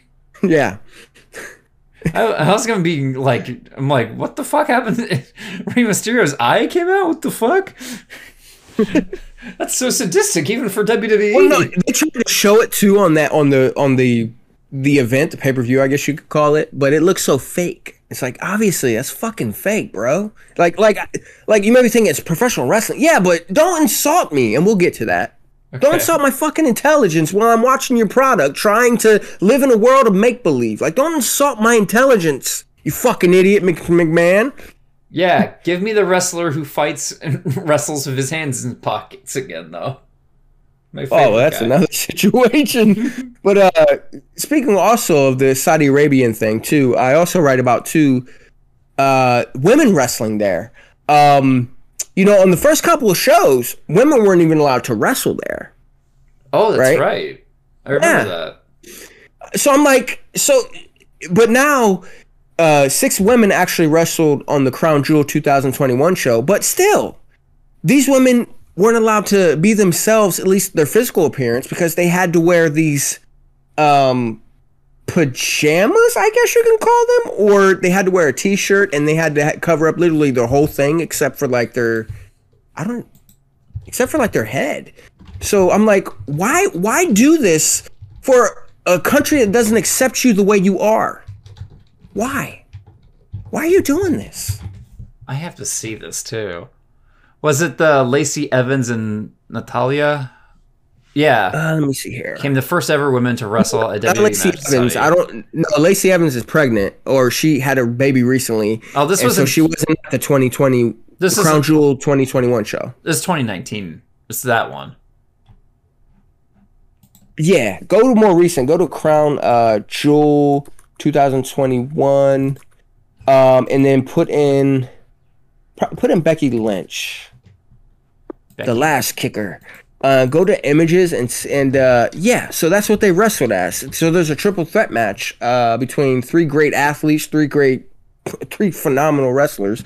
Um, and look what they were wearing, man. I'm trying to find it. Like I don't like I don't I'm not big on like clothes and sorry that sounded wrong. sorry. I'm not, I'm not big on clothes, yo. what I mean to say is like you should dress the way you want to dress. Like you shouldn't be forced by the country to say, "Oh well, you know your usual ring attire, which you spent a gazillion dollars on. Well, you can't wear that here because we have we have a we have an irrational fetish or we have an irrational view about women that was played out two centuries ago or two yeah two centuries ago like come on man what the fuck's wrong with you like why do business with these pigs All for the money. Money, money. It's the profit motive, baby. Oh gosh. So um and again, I'm not criticizing the wrestlers here. I'm just I'm criticizing the simulation of over the top violence in a country whose government commits over the top violence on a daily basis. So So that's why um so that's my whole Saudi in the interest of time, that's my whole Saudi Arabian shtick. Um yeah, anything to say about that before we move on? Uh, no. I think it's very funny though that they're obviously cool with one guy pretending to try to gouge another guy's eyeball out in a, Yeah. in a match, but women wearing their normal wrestling costumes was Yes. just over the line. That is Yes. violating the, that's violating the morality of the Saudi nation. Preach. Preach, yeah, exactly. It's like Yeah. okay, we we draw the line at like fake eyeball stabbing. or or like in, in WWE as well, they don't even show like blood on their television program. Like it, like if a talent gets like blood, it's not on purpose anymore. Because for those of you who don't know, for professional wrestling, um, wrestlers before the WWE went PG, and for the history of the wrestling business in the I think from the seventies on, although I'm not, don't quote me on that. Um, getting blood was seen as a way to like increase the intensity of the match. But, uh, for example, Goldberg in that same show cut Lashley's arm badly, accidentally, and the cameras didn't try to pay attention to it. Cause like, oh, we're we're PG here at WWE, we can't show blood, so the, the hypocrisy is just weird. Gratuitous violence is a okay. What- What is happening here? It's like they could have scripted, you know, like Goldberg with a fucking katana, like ready to like stab Bobby Lashley in the chest, and that would have been okay. Like Bobby Lashley could have been winging like a fucking hammer to bash in Goldberg's skull. That would have been fine. Yeah, brains flying everywhere, but no blood. It's like it could be literal fucking Mortal Kombat going on in the ring, and that's a okay. But woman uh, showing skin, no. Dude, WWE is so afraid of offending sponsors and getting bad press, mm-hmm. ironically, right? That they're afraid to even fart. To use a metaphor or whatever. But it, and what and that's leading me to my other thing is that the WWE insults their talent and their fans. Like the creative and the management. Um you know, they are responsible for these weird decisions for their talent and also insulting the fans' intelligence. Um, so first of all, though, the WWE has world class talent. Yeah. World class. I mean, some of the, if not the best wrestlers in the business. Um, so and also, what we have to know about this one is that creative and management decisions they all flow through one person, Vince McMahon. He's responsible for it all. Um, and so the WWE has turned their on-screen product into a joke by per- by consistently portraying most of their wrestlers is downright idiots. Unless you're like Roman Reigns or Brock Lesnar, um, yeah, you you've been portrayed as a stupid idiot in the WWE. Um, and it's not the wrestler's fault because again, they're given scripts. They're told what to do. They're probably told when to take a dump. You know, it's not their fault. This is nothing against the wrestlers. In the mind of Vince McMahon, these wrestlers are just toys. And this Vince McMahon guy has the humor mm-hmm. of a seventh grader, man.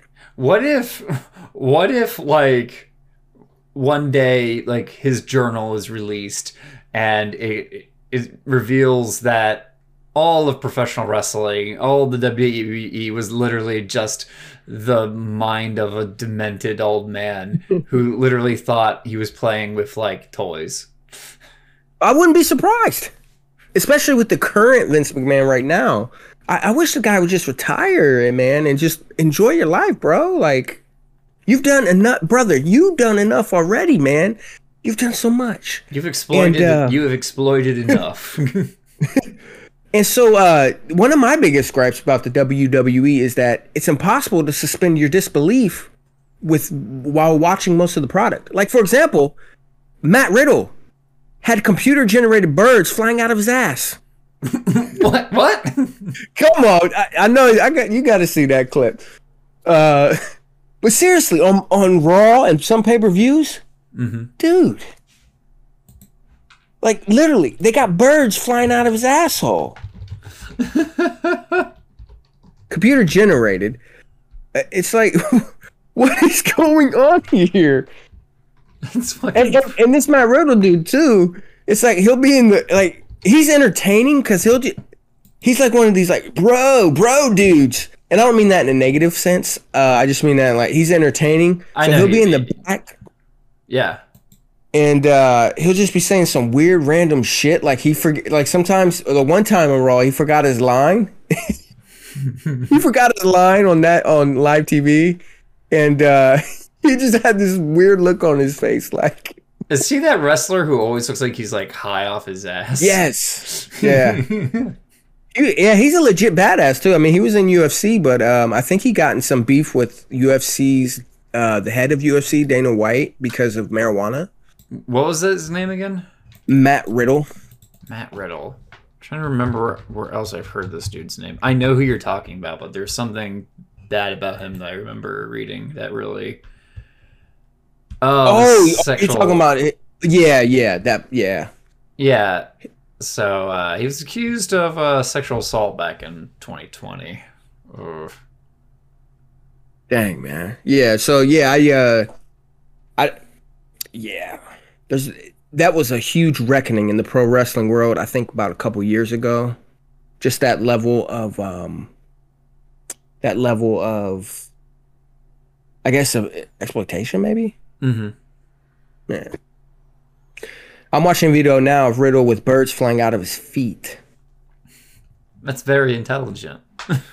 like, Because what he does, he wears these flip flops to the ring, right? These not flip flops, but more like sliders. mhm. and he jumps in the air and throws them off, and birds fly out of his feet and his butt. It looks like they're flying out of his butt though, and his penis.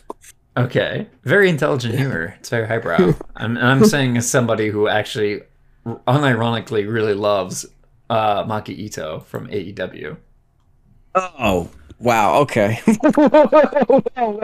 did. you would also like, I guess, when the WWE threw off two of its wrestlers uh, off of their corporate building, Titan Tower, What the fuck? off the roof Ex- of their. excuse me?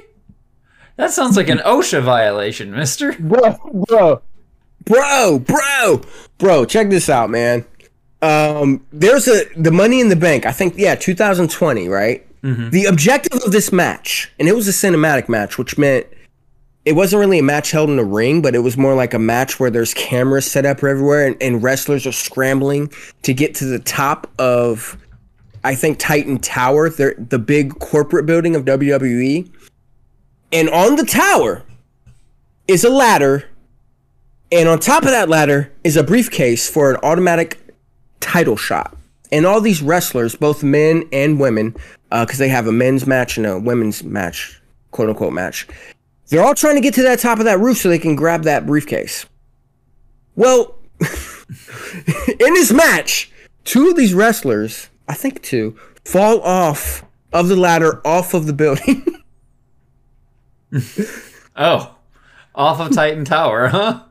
Oh, God, yeah, bro, you got to see this. Hold on. It- Oh, Jesus. So go to YouTube, everybody. If you're like, what the hell? Um, Mm-hmm. Money in the Bank, 2020, uh, ladder match. I believe Rey Mysterio fell off. If I'm the Rey Mysterio, right? What the hell? Let's. Okay, uh, there's the full match. Um, no, that's from 2015. That's not it. I Uh, think this is it, if I'm not mistaken. Yeah, I think I'm at this one. Hold on. Let me see if they fall off the roof.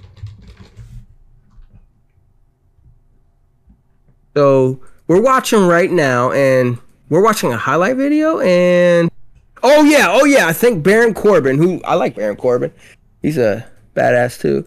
Uh, he throws he throws Rey Mysterio off. Hold on, let me see that part. Yep, threw him off the roof. Threw him off the roof. He threw an Aleister Black off the roof. What? Show me that shit. I'm gonna pass that to you. Hey, pass that shit over here, pal. Let me take a hit. Yeah, so I I, sh- I linked the video to you. It's gonna be at the four four oh four oh seven mark. So go to like the four oh four mark. He's gonna throw Rey Mysterio off. oh my god, it's so. At the top two of. Uh, oh fuck! Like, how can you suspend your disbelief? Like, like if you watch it, it's like, oh my god, I know. Like it's so ridiculous. this is supposedly at the top, the top of of the Titan Tower, like of the corporate building. What if you know they were actually recording this match and then like one of the things fell off that was meant to actually be there and they just fell to their actual deaths? I mean, I'm not laughing at that, uh, but God, but like, holy crap, dude!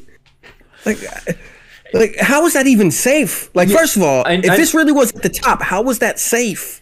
Like I know you're talking about immersion here, and this is very unimmersive.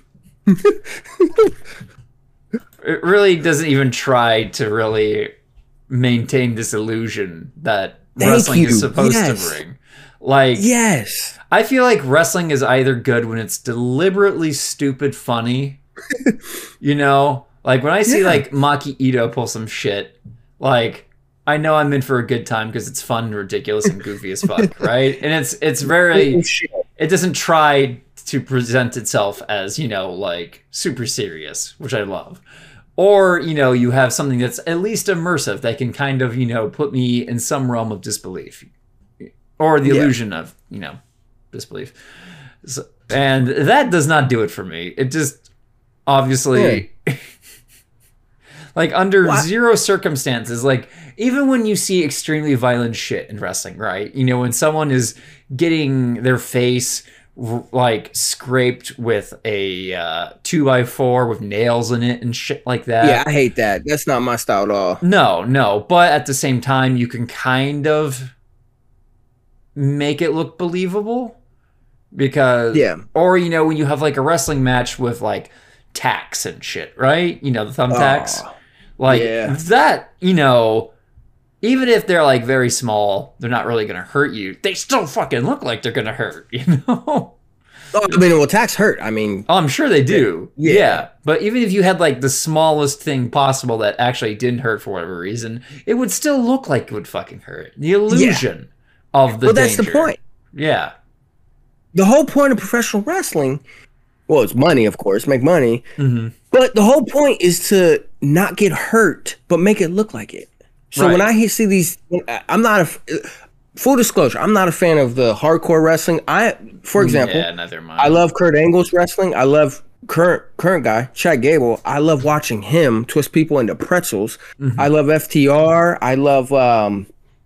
Oh, I said some Finn, ba- Finn Balor's like one of my favorites. yeah. These guys, I mean, they can wrestle, and I mean, they can twist you and tie you up in the pretzel. That's kind of stuff I like. And if also with these guys as well, if things really get crazy in that ring, they can also protect themselves and turn it into a real fight if they have to. Mhm. Like Chad Gable is an Olympian wrestler, like like amateur wrestler, an Olympian. Like he will stretch you six ways from Sunday, yo. that man can fight. Yeah. And and when I see stupid stuff like throwing somebody off a roof, I'm like, well, uh, did I just watch somebody die? Like, Like, wh- it's, it's as if they brought in, you know, like guns, right? And then, Yeah. you know, they fire. They didn't even put like a blank in it. It's completely empty of anything. And they just like, as soon as a wrestler pulls it, like, you know, like the audio from the stadium or whatever plays it. plays a gunshot and then the other one drops dead and there's like red goop coming out of him Don't give them any ideas. shit that you should be paying me for ideas hell yeah These fucking writers. Have you considered fighting with actual lightsabers? Um, you know, you can do something. I'm sure. Oh, another. So another thing I talk about in this piece too is the develop the so-called developmental brand NXT 2.0 and how it's completely unwatchable. Um, so basically, my gist in this, my argument in this section, W the WWE insults their talent and their fans.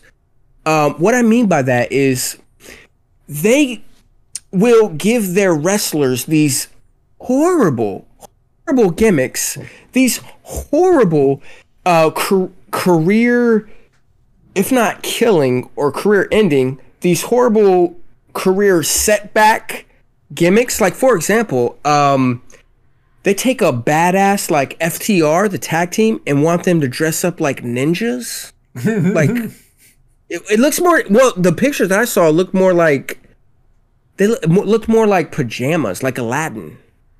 Oh, That's just that's just my interpretation. Um, What are they gonna? What are they gonna fucking do next? Like make FTR and his other and his tag teammate like okay? And it's like Vince pulls him into the office. Is like, guess what? We're going a different direction here. You know, he's all steroided up and he's like really sure of himself this time. You're gonna be child molesters. That's your new character. God, arc. oh God, You're gonna be pedophiles and you're gonna be open. You're gonna be maps. ah, And then holy crap, dude, you're getting dark. Well, imagine them doing that though. Like, is that given the shit that WWE has done to its talent, like making them do such fucked up things? Like, is Oh it? yeah, I know, Grant. I know, I'm talking hyperbole here, but is that something that's not far? It's not that far from something that WWE would do. well, actually, I got some evidence for that as well. oh Jesus like- Christ! You, if you look at the Raw's twenty four, the uh, Monday Night Raw, their Monday night program. If you look at Raw's twenty four seven title division, it's a comedy sketch, bro. Like for example, this is just one example. You got a badass like Akira Tozawa, Yeah, who's an intense Japanese badass wrestler that I wouldn't want to fight in a back alley. Even though he's short, he's still a great wrestler. They have him literally dressed as a ninja in several 24 7 title division skits. uh. Literally. Hold on. Let's go back to the YouTube machine. Folks out there, if I'm li- come on, man. Akira Tozawa Ninja or yeah, there you go. Well, okay, show me that. But also remember, I, I will rem- have you all remember Prime time. not yeah, not just prime time, but remember Crime Time. Lat- Remember that? I remember crime time too, but Yeah. also remember Latino Heat. Yeah, light cheating still. Yeah, Oh yeah. Yeah, but yeah, Eddie Guerrero, the the you know, not one bad thing to say about may he rest in peace. You know, one of the best wrestlers of history of the sport. Tonight, Monday Night Raw. Um, and if, if people don't know what we're talking about with Crime Time, um, you had two black wrestlers um, dressing up as stereotypical um, Oh god, these outfits. criminals, I guess. Yeah, it was like the whole thug shit. Yeah, yeah, yeah.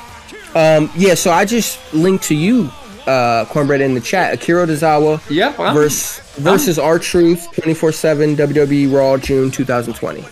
And it's not just him, it's the other dudes as well. They're dressed up as ninjas. Oh my god. Yeah. Oh my lord. Mm, that was fucking bad, Dude, dude. and ultimately, dude, this all goes to Vince McMahon. It all goes to him. Yeah, this is Mon- this is Monday Night Raw this shit's happening. This couldn't be more stereotypical than if they gave Akira Tozawa a suicide bomber gimmick. Or I say, I should say a kamikaze suicide. Oh, I see what you mean. You know what I'm saying? It couldn't be more stereotypical than if they did that. Yeah. Oh my Got my dude R Truth acting like a moron, and this guy, R Truth can spin in the air literally, and they got him working as a comedy guy, man. Is this because Oh. he's black? I don't know. You mean But- Japanese? No, R Truth, the guy, Oh, the other guy in there. Oh, I see. I see. He can literally spin in the air. Talented athlete, rapper. like, and you're using him as a comedy foil. I'm insulted, man. They're using two badasses as comedy foils. Yeah. Badasses who are extremely talented athletes. Now, truth is undoubtedly gotta be looking over his shoulder after what MVP and last I mean, I love these wrestlers. I just hate to see them like this. Yeah. McIntyre out two weeks ago. All because one guy has sophomore humor and stereotypes in his head of Asian people. Oh, no, you know, um, Oscar, right? Asuka? Yeah. Uh, Remember they had her screaming like a crazy, you know, stereotypical Japanese Japanese woman that you'd see in World War II? Now, while this match is Um, rules of the I don't really know that one. Oh no, Oscar. Um, yeah, I, I showed her to you before, right? With uh, I showed her her reading some manga. The airport. Uh, how do you spell her name? A S U K A. Uh, From what I remember, you Oh. were crushing. oh, oh Yeah. yeah.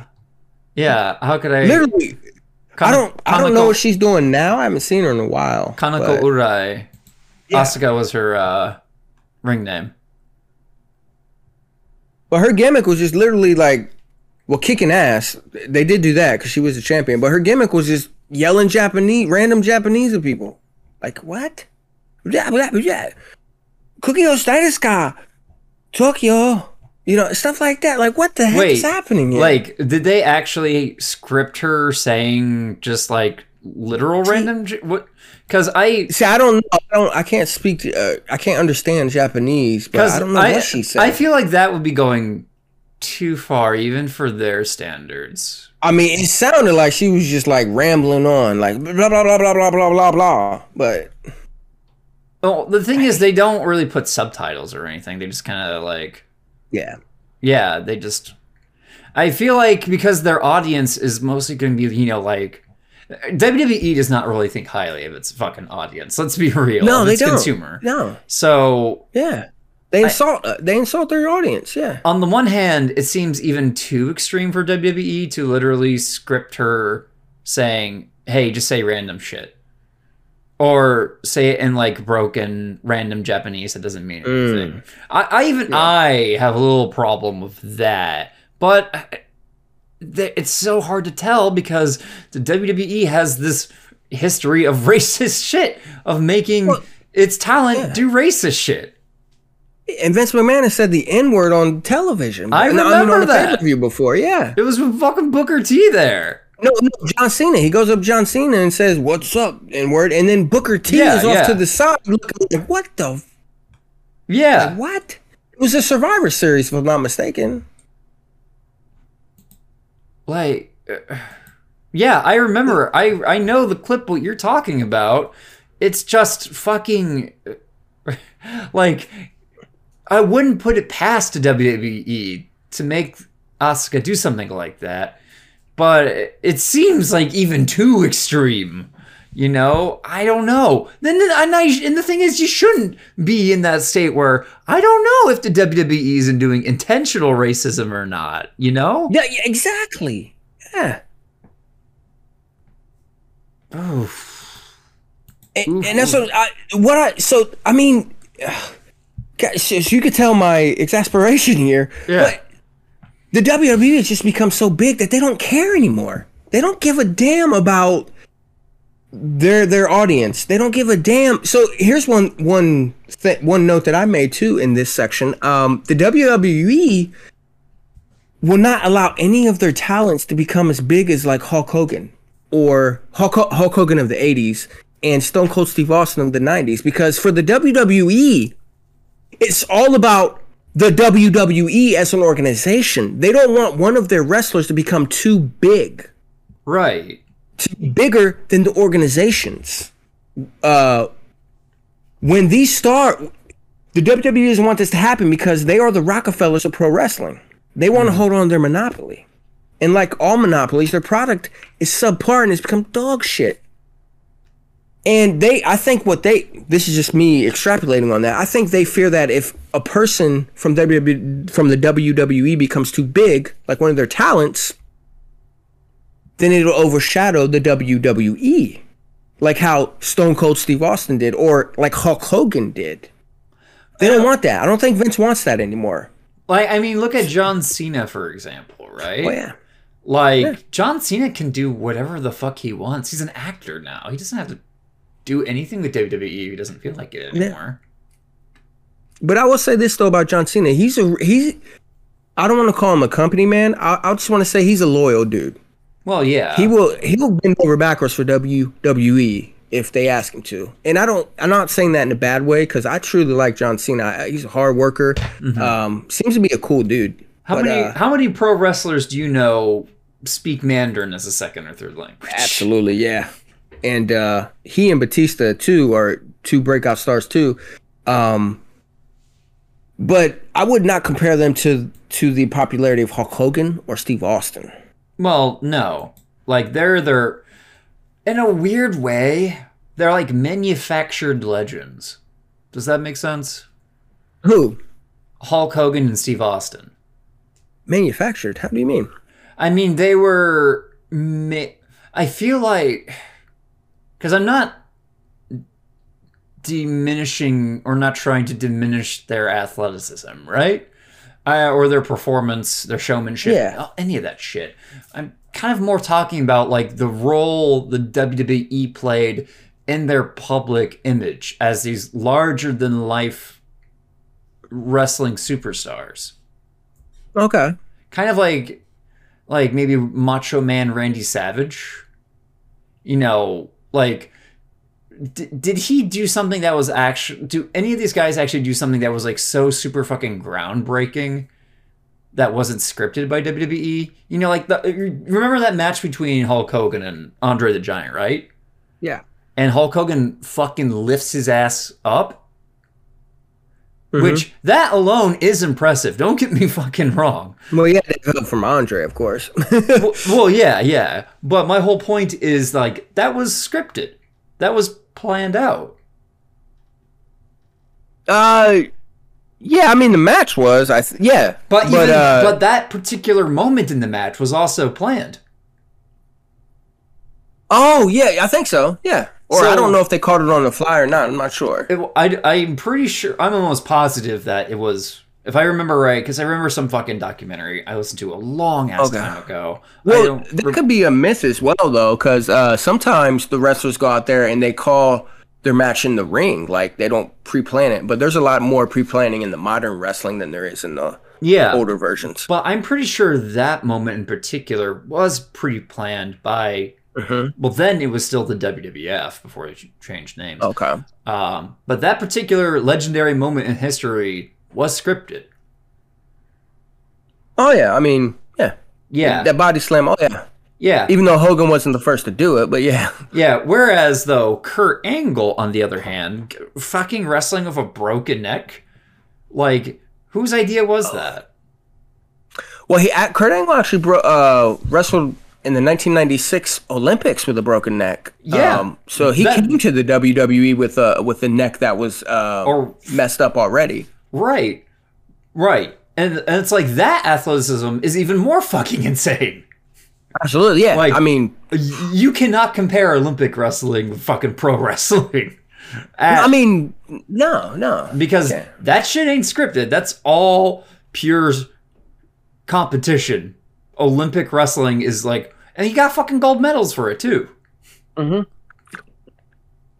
But at the same time, though, like, would we ever say that Kurt Angle, in terms of like superstar fame, is on par with Steve Austin or uh, definitely not Hulk Hogan?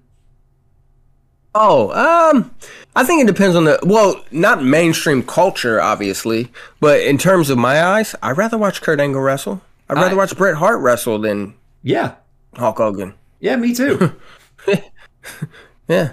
Like the only But the- time I watch Steve Austin do any wrestling is usually when my friend shows it because it's funny and over the top and stupid. Like that one Oh. where he's where Stone Cold, I think he's fighting Booker T, and they're in like a You mean in the grocery store? yes, No, dude. What I remember from Stone Cold is, uh, oh no, I, I disagree with you entirely. Stone Cold, um, he was he, he was a pretty good. Um, he was an excellent. Uh, I'm trying to think of the word, wrestler in terms of he could before he broke his before he had that injury in I believe SummerSlam '97 where his neck got messed up from that Owen Hart power driver. He was out there wrestling like Ric Flair, man. Oh, yeah. Uh, Um, he changed his style to more brawling after that. And what I loved about Stone Cold is the believability and real, realism that he had. There's uh, over, I think, over the edge, 1998. Stone Cold gets on top of uh, Mick Foley's back and just starts punching. And I mean, I, first time I saw, it, I was like, "Oh my gosh!" I, I felt like I was watching a real fight because the aggression that Stone Cold brought, the intensity. You, I, he fooled me into thinking that he was like really like fighting in there. I really appreciated that style of wrestling. mm, okay. It wasn't like Hulk. Hulk Hogan though is a good pro wrestler. Um, but yeah, it wasn't like that where it was like over the top and it was a lot of posing and it was a lot of hulking up, as they say, come back and stuff like that. Yeah, yeah.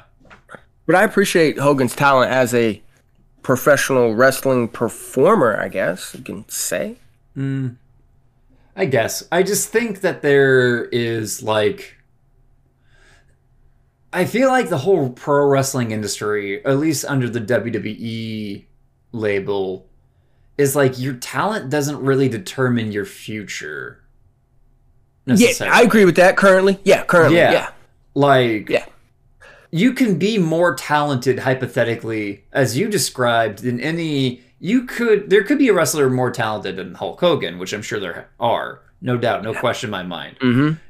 That will never achieve his level of stardom because the WWE has already put Hulk Hogan on this pedestal in the public eye, right? I mean, the whole him being a fucking racist, obviously.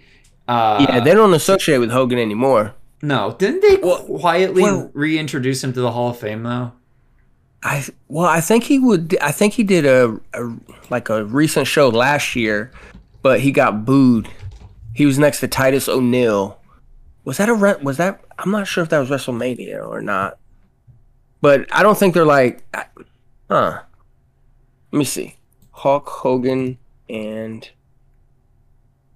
Titus O'Neil. Where was it? Was that were they the host of Wrestle? Yeah, they were the host of WrestleMania in 2021, and Hogan got booed. yeah, but Titus O'Neil, of course, he uh, oh, he's an awesome dude in and out of the ring, and um, yeah, he got cheered. But yeah, Hogan. Nobody. I don't think any modern professional wrestling fan actually likes Hogan because of things that you're talking about. He's a big fucking racist. Yeah. I'm sure he's not the only one. Like, especially from that fucking generation too. And I don't want to call him a racist. I mean, he made that comment, but I don't know if he's like a racist.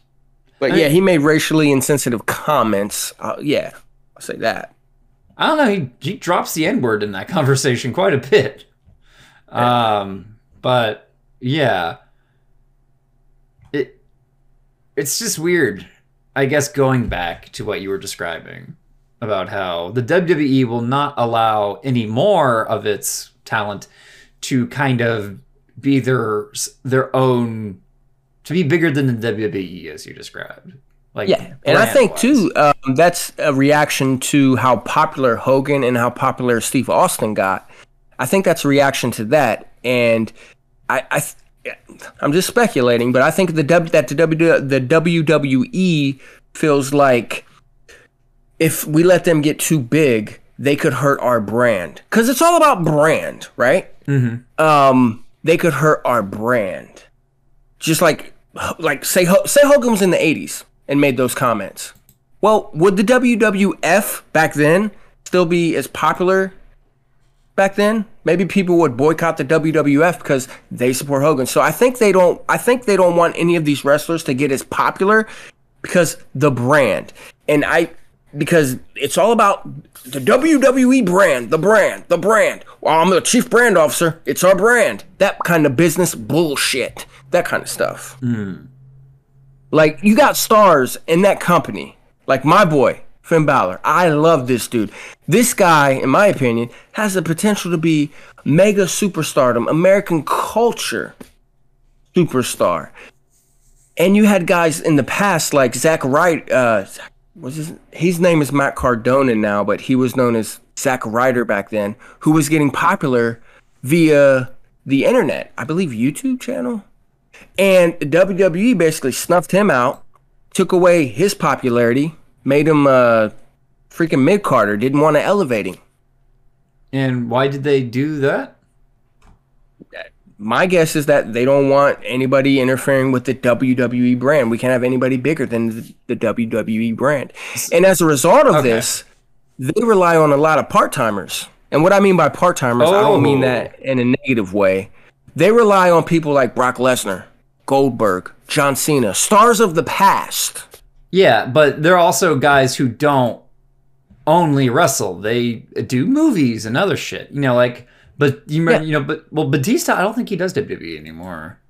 No, I think he had his last match a couple years ago at WrestleMania. Mm-hmm. Um, but but that's what they rely on. They rely on these guys to make these one-time uh, shots, or maybe for a couple months at a time, and then these they're considered part-timers because they leave for like the majority of the year and they come back for like a couple months or maybe just one match.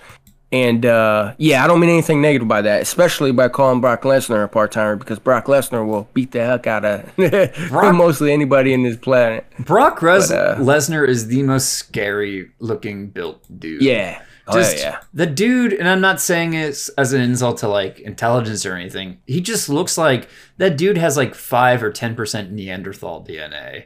You know, just Hey, the way his hey, face is built. Like I said, it's not a dig at his intelligence. It's like that man looks like physically inhuman in some in some of his shots. And I, Oh, oh yeah, yeah. I agree with that. Yeah, he looks like a, a monster, man. Yeah. And I'm like, what the fuck? like, I just want to get his DNA just to see where where is this coming from? This is clearly not human. This is like some primeval man shit. Like Yeah. whatever like Joe Rogan is trying to be, Brock Lesnar just genetically is. Yeah. And what I like about Lesnar too is that he comes from a legitimate amateur wrestling background, which is awesome. He's Oh. a champ. I mean, he's a NAAC N. there I go again. he's an NCAA champ, NCAA champ. Oh yeah, heavyweight. I mean, he's a champ. This dude, he's done it like N- UFC before too. He's done MMA and UFC. Um, but I think that's time uh, to conclude. Um, we'll Oh, we'll yeah. elaborate more into this uh, reason, I guess, next time maybe, Yeah, but and then we'll go into the greed uh, of 2020 and 2021. all right. So if you have one message about you know this main segment that you want the audience to walk away with, what what is the message? Um, well, part of my conclusion, part of my message here is boycott the WWE. Um, don't give them ratings. Take it off your DVR. Send a message to this company hey, you are only what your fans are. Send a message, man. We want, well, my goal, I want the management to change. I want a management in there that will not mistreat the talent or make them look like idiots on national television. I want a management that puts morals over money. Like, hey, we don't want to do business with that country, you know? We don't want to do that. You know, stuff like that. And I'll explain more too next time. Hell yeah. So we learned a lot about wrestling. And we'll learn more too. We're gonna learn Wait more you about wrestling. the releases in 2021 last year. Record profits, record number of releases. what? We're just damn. we this is how we're kicking off 2022, going after the. WWE Boycott. boycott. WWE. And I want the wrestlers to boycott too. Imagine if all those wrestlers strike. What can Vince McMahon do? Well, he's gonna wrestle. Uh, well, oh. He's gonna hire scabs. Scab He's hire- how many scab wrestlers out there? I wonder. I'm sure there's Really? a few. There's. He'll probably get five wrestlers total to to scab for him. You know, uh, Jesse Ventura tried to unionize the WWE uh, talent back in the day, but Hogan stooged off to Vince McMahon. Oh fuck! You- That's did you why you. that? Sh- not only, not only is Hulk Hogan a fucking racist, he's a snitch. Hell yeah. And that's not even getting into their quote unquote independent contractor status. Fuck Hulk Hogan. Oh my god. I love. I don't care how fucking insane Jesse Ventura is. I fucking love that man. Oh, dude, you should hear him on commentary in the late 80s, man. In the early 90s, he was the best color commentator in wrestling. I love hearing him. Do you remember that show he used to have, that conspiracy one? Yeah. Where he was like, he's going up to like some Air Force base that's like part of, of like an episode, and he's like, You need to let me in there. I used to be the governor of Minnesota. I may not have agreed with everything about his uh, political and fi- fiscal policies, but it's just as a human being, I like Jesse Ventura. Well, you got to respect the dude, too. I mean, he's a Navy SEAL, he was in a motorcycle gang. There's nothing in this life that he hasn't done. Yeah, it's oof. he got into it the the Chris Kyle bullshit. Do you remember Chris Kyle and all that shit? Oh, yeah. Yeah. American Yeah. Sniper? Yeah, like where Chris Kyle claimed he actually had punched Jesse Ventura or some shit, and then Jesse Jesse Ventura was like, "Actually, that's fucking bullshit," um, and they went to court. Say that shit again about Ministry Modus again, motherfucker. Ministry Modus is my favorite podcast out there. You, this is an official endorsement by Jesse Ventura. You need to listen to Martin and Cornbread. Uh, their episode. God damn it, I can't keep going. I can't do it either. But uh oh dude, his commentary is hilarious. Like I believe it was 19 was it 1990? It was either 1989 or 1990 SummerSlam. And uh, Tony Schiavone was on one side of the commentator uh, booth. Jesse Ventura was on the other side. Um, and there's there's a there's some type of issue where um, something ha- oh my gosh i'm blanking right now uh, but something happened and uh, jesse ventura says something like what should he have done tony shoot him or something like that um, I- sorry I, I butchered the story i apologize but uh, my memory is shot I'm gonna fo- Um, I'm gonna follow Jesse Ventura on Twitter. and also i gotta piss like a racehorse so- All right, you go piss. Ministry Modus is officially following Jesse Ventura's Twitter. Maybe one day we can get Jesse Ventura to follow us back. Yeah we'll talk more about his unionization his attempted unionization Friend of the show, Jesse Ventura. All right, folks. Thank you once again for joining us. Make sure to follow us on Twitter at Ministry Modus. Check out our email at martinandcornbread at gmail.com. It's all one word. And follow us on YouTube. We've been very busy getting all the content we can up there. We made lots of Yeah. games of that.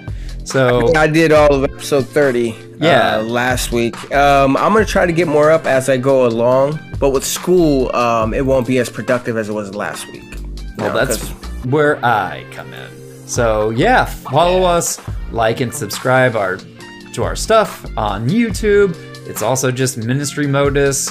Uh, please send us some comments that aren't telling us how you think Pinochet was right or anything like that. we would really Hey, appreciate well, that. If you, if you think so, explain, man. Because I want to I want to comment that guy, like, why do you think he was right?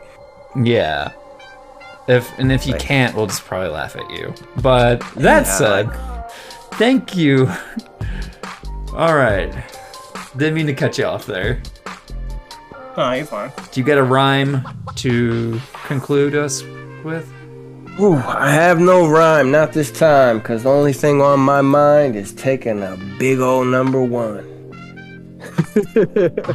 That doesn't sound like fun. Sound like fun. Not trying to string no puns. My bladder feels like it's gonna burst like a bun in the oven. Oven, You know? Ooh, ah! Thank you once again for joining us, everybody. Thank you for that rhyme. Well, Rhyme. You, you insult me. You're like the WWE with this fan base. You insult me. What?